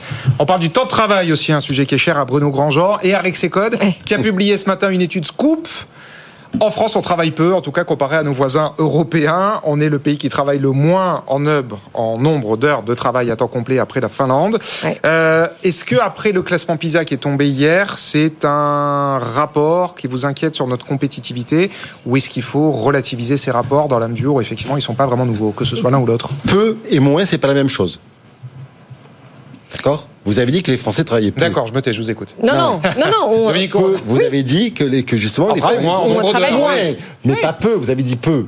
C'est Ah pas oui. la même chose. Ah, Ah bah, ce- ce- Je suis c'est désolé parce que peu- hein. donc je me permets de, de, de, de vous reprendre parce que le mot peu sous-entendrait Ah un qu'effectivement nous jugement, sommes un peu des feignants. hein. Et je ne le pense pas du tout. Donc voilà. Bah, enfin, on travaille moins que nos amis italiens, espagnols, plus, allemands. non, non, c'est sûr. on est constant dans l'effort. Samuel. Ça Et- fait 15 ans que c'est le cas. Ah, voilà. Oui, c'est voilà, ça. donc les chiffres ne bougent pas. Après, on peut apposer à différents phénomènes de société. Moi, j'ai un souvenir euh, très précis du Covid et du télétravail qui s'en est en suivi. Et euh, à ce moment-là, on a pallié au plus urgent, et c'est pour ça qu'on s'est rapatrié sur le télétravail. Aujourd'hui, Ouais. j'entendais une interview de, hum, de Arthur Sadoun, Publicis, Oui. qui, euh, Publicis, ouais. qui expliquait que finalement, en fait, le télétravail c'était une bêtise et qu'il fallait revenir contre, euh, aux anciennes méthodes, contre, le tout dans un rire relativement gras. Euh, je suis pas d'accord avec ça. Je vois beaucoup de sociétés qui continuent à faire perdurer le télétravail. Évidemment, il faut trouver un juste milieu là-dessus. Et un jour par semaine, c'est une bonne chose. C'est aussi un débat qu'on avait avant l'émission. Quid de la semaine de quatre jours, même si on sait que le cinquième jour n'est pas forcément. Alors, c'est vrai qu'on n'en parle plus. euh, que que, Ah bah s'est-il par- passé avec eh cette Chez Lamborghini, ils vont passer la semaine de 4 Mais- jours, vous voyez. Dans l'ultra-luxe, Même dans l'ultralux. Ah, on voilà. passe aux 4 jours. Écoutez, je crois que le plus gros euh, employeur privé du pays en Italie, pas, pas, pas passer la semaine de 4 jours, c'est la banque Intensa, Sao. Paulo. Ouais, ouais. Pas passer à vous voyez. En Espagne, une loi vient de passer pour que les entreprises de moins de 250 salariés peuvent faire une expérimentation sur la semaine de 4 jours. Donc, je, je, je vais vous dire que, la- la- la- enfin, franchement, un, il n'y a rien dans cette, dans- il y a rien de nouveau dans, dans, dans cette, dans cette étude, et c'est de l'ancien temps et du passé. Enfin, franchement, Ouais, mais le là. problème quand même, Dominique, c'est que on a à la fois euh, cette baisse du, du, euh, temps travaillé qui est couplée avec une baisse de la productivité. Avec, Le avec- souci, il Ouais, est non, là. Avec une baisse du temps, de- du temps partiel en France subie, et c'est une excellente nouvelle, contrairement aux pays Oui, d'accord, mais vous ne répondez pas à mon sujet de la productivité, Bruno Bruno Grandjean. Grandjean, vous, le chef d'entreprise, comment est-ce que vous voyez les choses sur le, sur le terrain? Parce qu'effectivement, on passe son temps à dire, en France, on bosse pas beaucoup, on n'est pas assez productif. Vous, vous êtes un patron, votre boîte marche bien, Oui. enfin, vous êtes l'exemple justement d'une économie française qui déjà, fonctionne. on parle des salariés. Ceux qui ne sont pas salariés travaillent énormément, ça Ouais. faut quand même déjà le rappeler. Et puis moi je vois ça comme un drame parce que le secteur exposé, c'est-à-dire la partie euh, qui est dans la compétition internationale dont je fais partie, Bah oui. euh, Bah, votre cette boîte, perte de productivité, Votre, votre boîte, elle marche très bien. bah oui, mais on se bagarre en permanence pour euh, euh, avoir un absentéisme qui ne s'accroisse Ouais. pas trop. Ouais. On se bagarre en permanence pour que les jeunes salariés aient la même efficacité que les plus anciens. On se bagarre en permanence face à des Chinois, des Coréens, Bah oui, mais- euh, qui eux bossent, Je se forment, l'apprendre- je vais pas vous sont le- business, c'est la sont bagarre. impliqués. Et c'est donc, pas nouveau, ça. on est, oui, si, mais ça s'est accentué. C'est clairement, il y a une rupture du quoi qu'il en coûte, de l'après-Covid. C'est une tendance, effectivement, qui date il y a 15 ans, mais qui s'est accentuée avec un absentéisme qui est aujourd'hui chronique. Et vous n'êtes jamais posé la question de l'absentéisme dans votre entreprise, le pourquoi, le comment, Oui, pourquoi le on en est à ces pourquoi. chiffres-là Alors ça, c'est le, le discours habituel, effectivement. Pardon, vous avez combien de Le- salariés Je suis très habituel comme les, garçon. les salariés, moi, nous on est 200 en France, on est euh, 400 à travers le monde, Ok. dont notamment une centaine en Allemagne et un peu partout euh, dans les pays asiatiques et européens euh, et aux États-Unis. Et effectivement, euh, le discours habituel qu'on entend systématiquement, c'est une sorte d'élément de langage systématique, c'est posez-vous la question dans votre entreprise sur les Pourquoi conditions de travail pour réduire l'absentéisme. Ça me paraît d'un angélisme absolument euh, euh, euh, dé- déplacé. Enfin, je veux dire, il y a aussi un problème que le travail ne paye pas que l'absentéisme est rendu facile par les téléconsultations, par un certain nombre euh, de, de, de choses. C'est une réalité, elle doit être Sur les, dite. télé- sur les téléconsultations, ça dite. tient plus forcément la route depuis quelques Et mois. donc aujourd'hui, il y a un absentéisme toléré, il y a un absentéisme Non, non. qui est devenu chronique. Alors ça, effectivement, c'est peut-être le chiffre un peu nouveau de cette étude, c'est qu'effectivement, on a deux semaines par an d'arrêt maladie en moyenne en France. Oui, non, mais C'est c'est euh, quand même énorme, sachant, sachant qu'on a des congés qui sont euh, aussi plus longs. chiffre connu, mais faut- Oui, non, mais qu'on a moins en faisons- que les faisons- 35 heures ou que les- Parlons les de congés maladie, productivité. enfin, les congés payés, de productivité. Quelle est la productivité en Espagne? Ils travaillent plus que nous, 60 heures et quelques d'après euh, l'étude. Hum. Or, en dollars, c'est 10 euros de, P- de- de PIB par heure de Oui. moins de productivité. Donc l'heure Non, mais de tous les travail. indicateurs sont Non mais l'heure de On tra- travaille peu, Non non non on est non, peu l'heure de travail. travailler, excusez-moi, je on vous est ai pas. Excusez-moi. Bah oui, mais Tous malgré les indicateurs sont.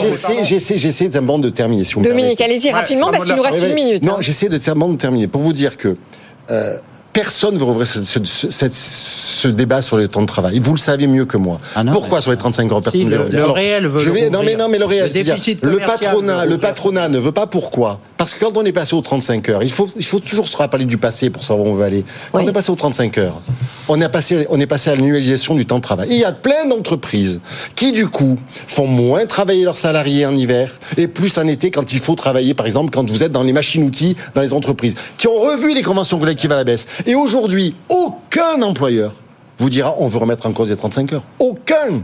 C'est pas vrai. le seul, alors. Non, non, Mais, pas le euh, seul, mais le MEDEF, écoutez, non, non, mais le MEDEF qui est, de- qui est votre organisation, moi je Ah, peux vrai qu'on dire, plus parler des 35 Personne ne veut parler de ça parce que ça a été dérégulé, parce qu'il y a une annulation Non, mais du temps il y a un de vrai- travail. parce que les moyens sont Il ne adaptés, faut que pas de le toute nier. façon maintenant le et match que, est plié. et que maintenant, et, on va même plus loin, on va avoir un débat sur, le, sur temps de travail en France, mais en Europe aussi. On va avoir un débat sur la, semaine 4, de, 4 jours. Moi, ce qui m'inquiète le plus dans tout ce. dans 10 tout secondes, ça, Dominique. C'est que le la débat santé est des terminé, travailleurs. c'est ça qui est C'est la inquiétant. santé des travailleurs. Je ne souhaite pas qu'il y ait. Effectivement une semaine de 4 jours qui mettent en péril la santé Bon, on ne vous aura pas mis d'accord sur le sujet, malheureusement c'est terminé. ouais. C'est terminé. Désolé, messieurs. Toutes les bonnes choses ont une fin. hein. Voilà, mais c'est pas grave puisqu'on se retrouve demain. Voilà, exactement. De bonnes nouvelles. Le débat est à retrouver. Ça s'affiche sur vos écrans avec le QR code. Sinon, c'est bfmbusiness.com. Et en effet, on se retrouve demain. C'est la deuxième bonne nouvelle. Et la troisième et dernière bonne nouvelle, puisque jamais 203, c'est Tech Co. Tout de suite, toute l'actu de la tech avec François Sorel en direct à partir de 20h. Bonne soirée. À demain.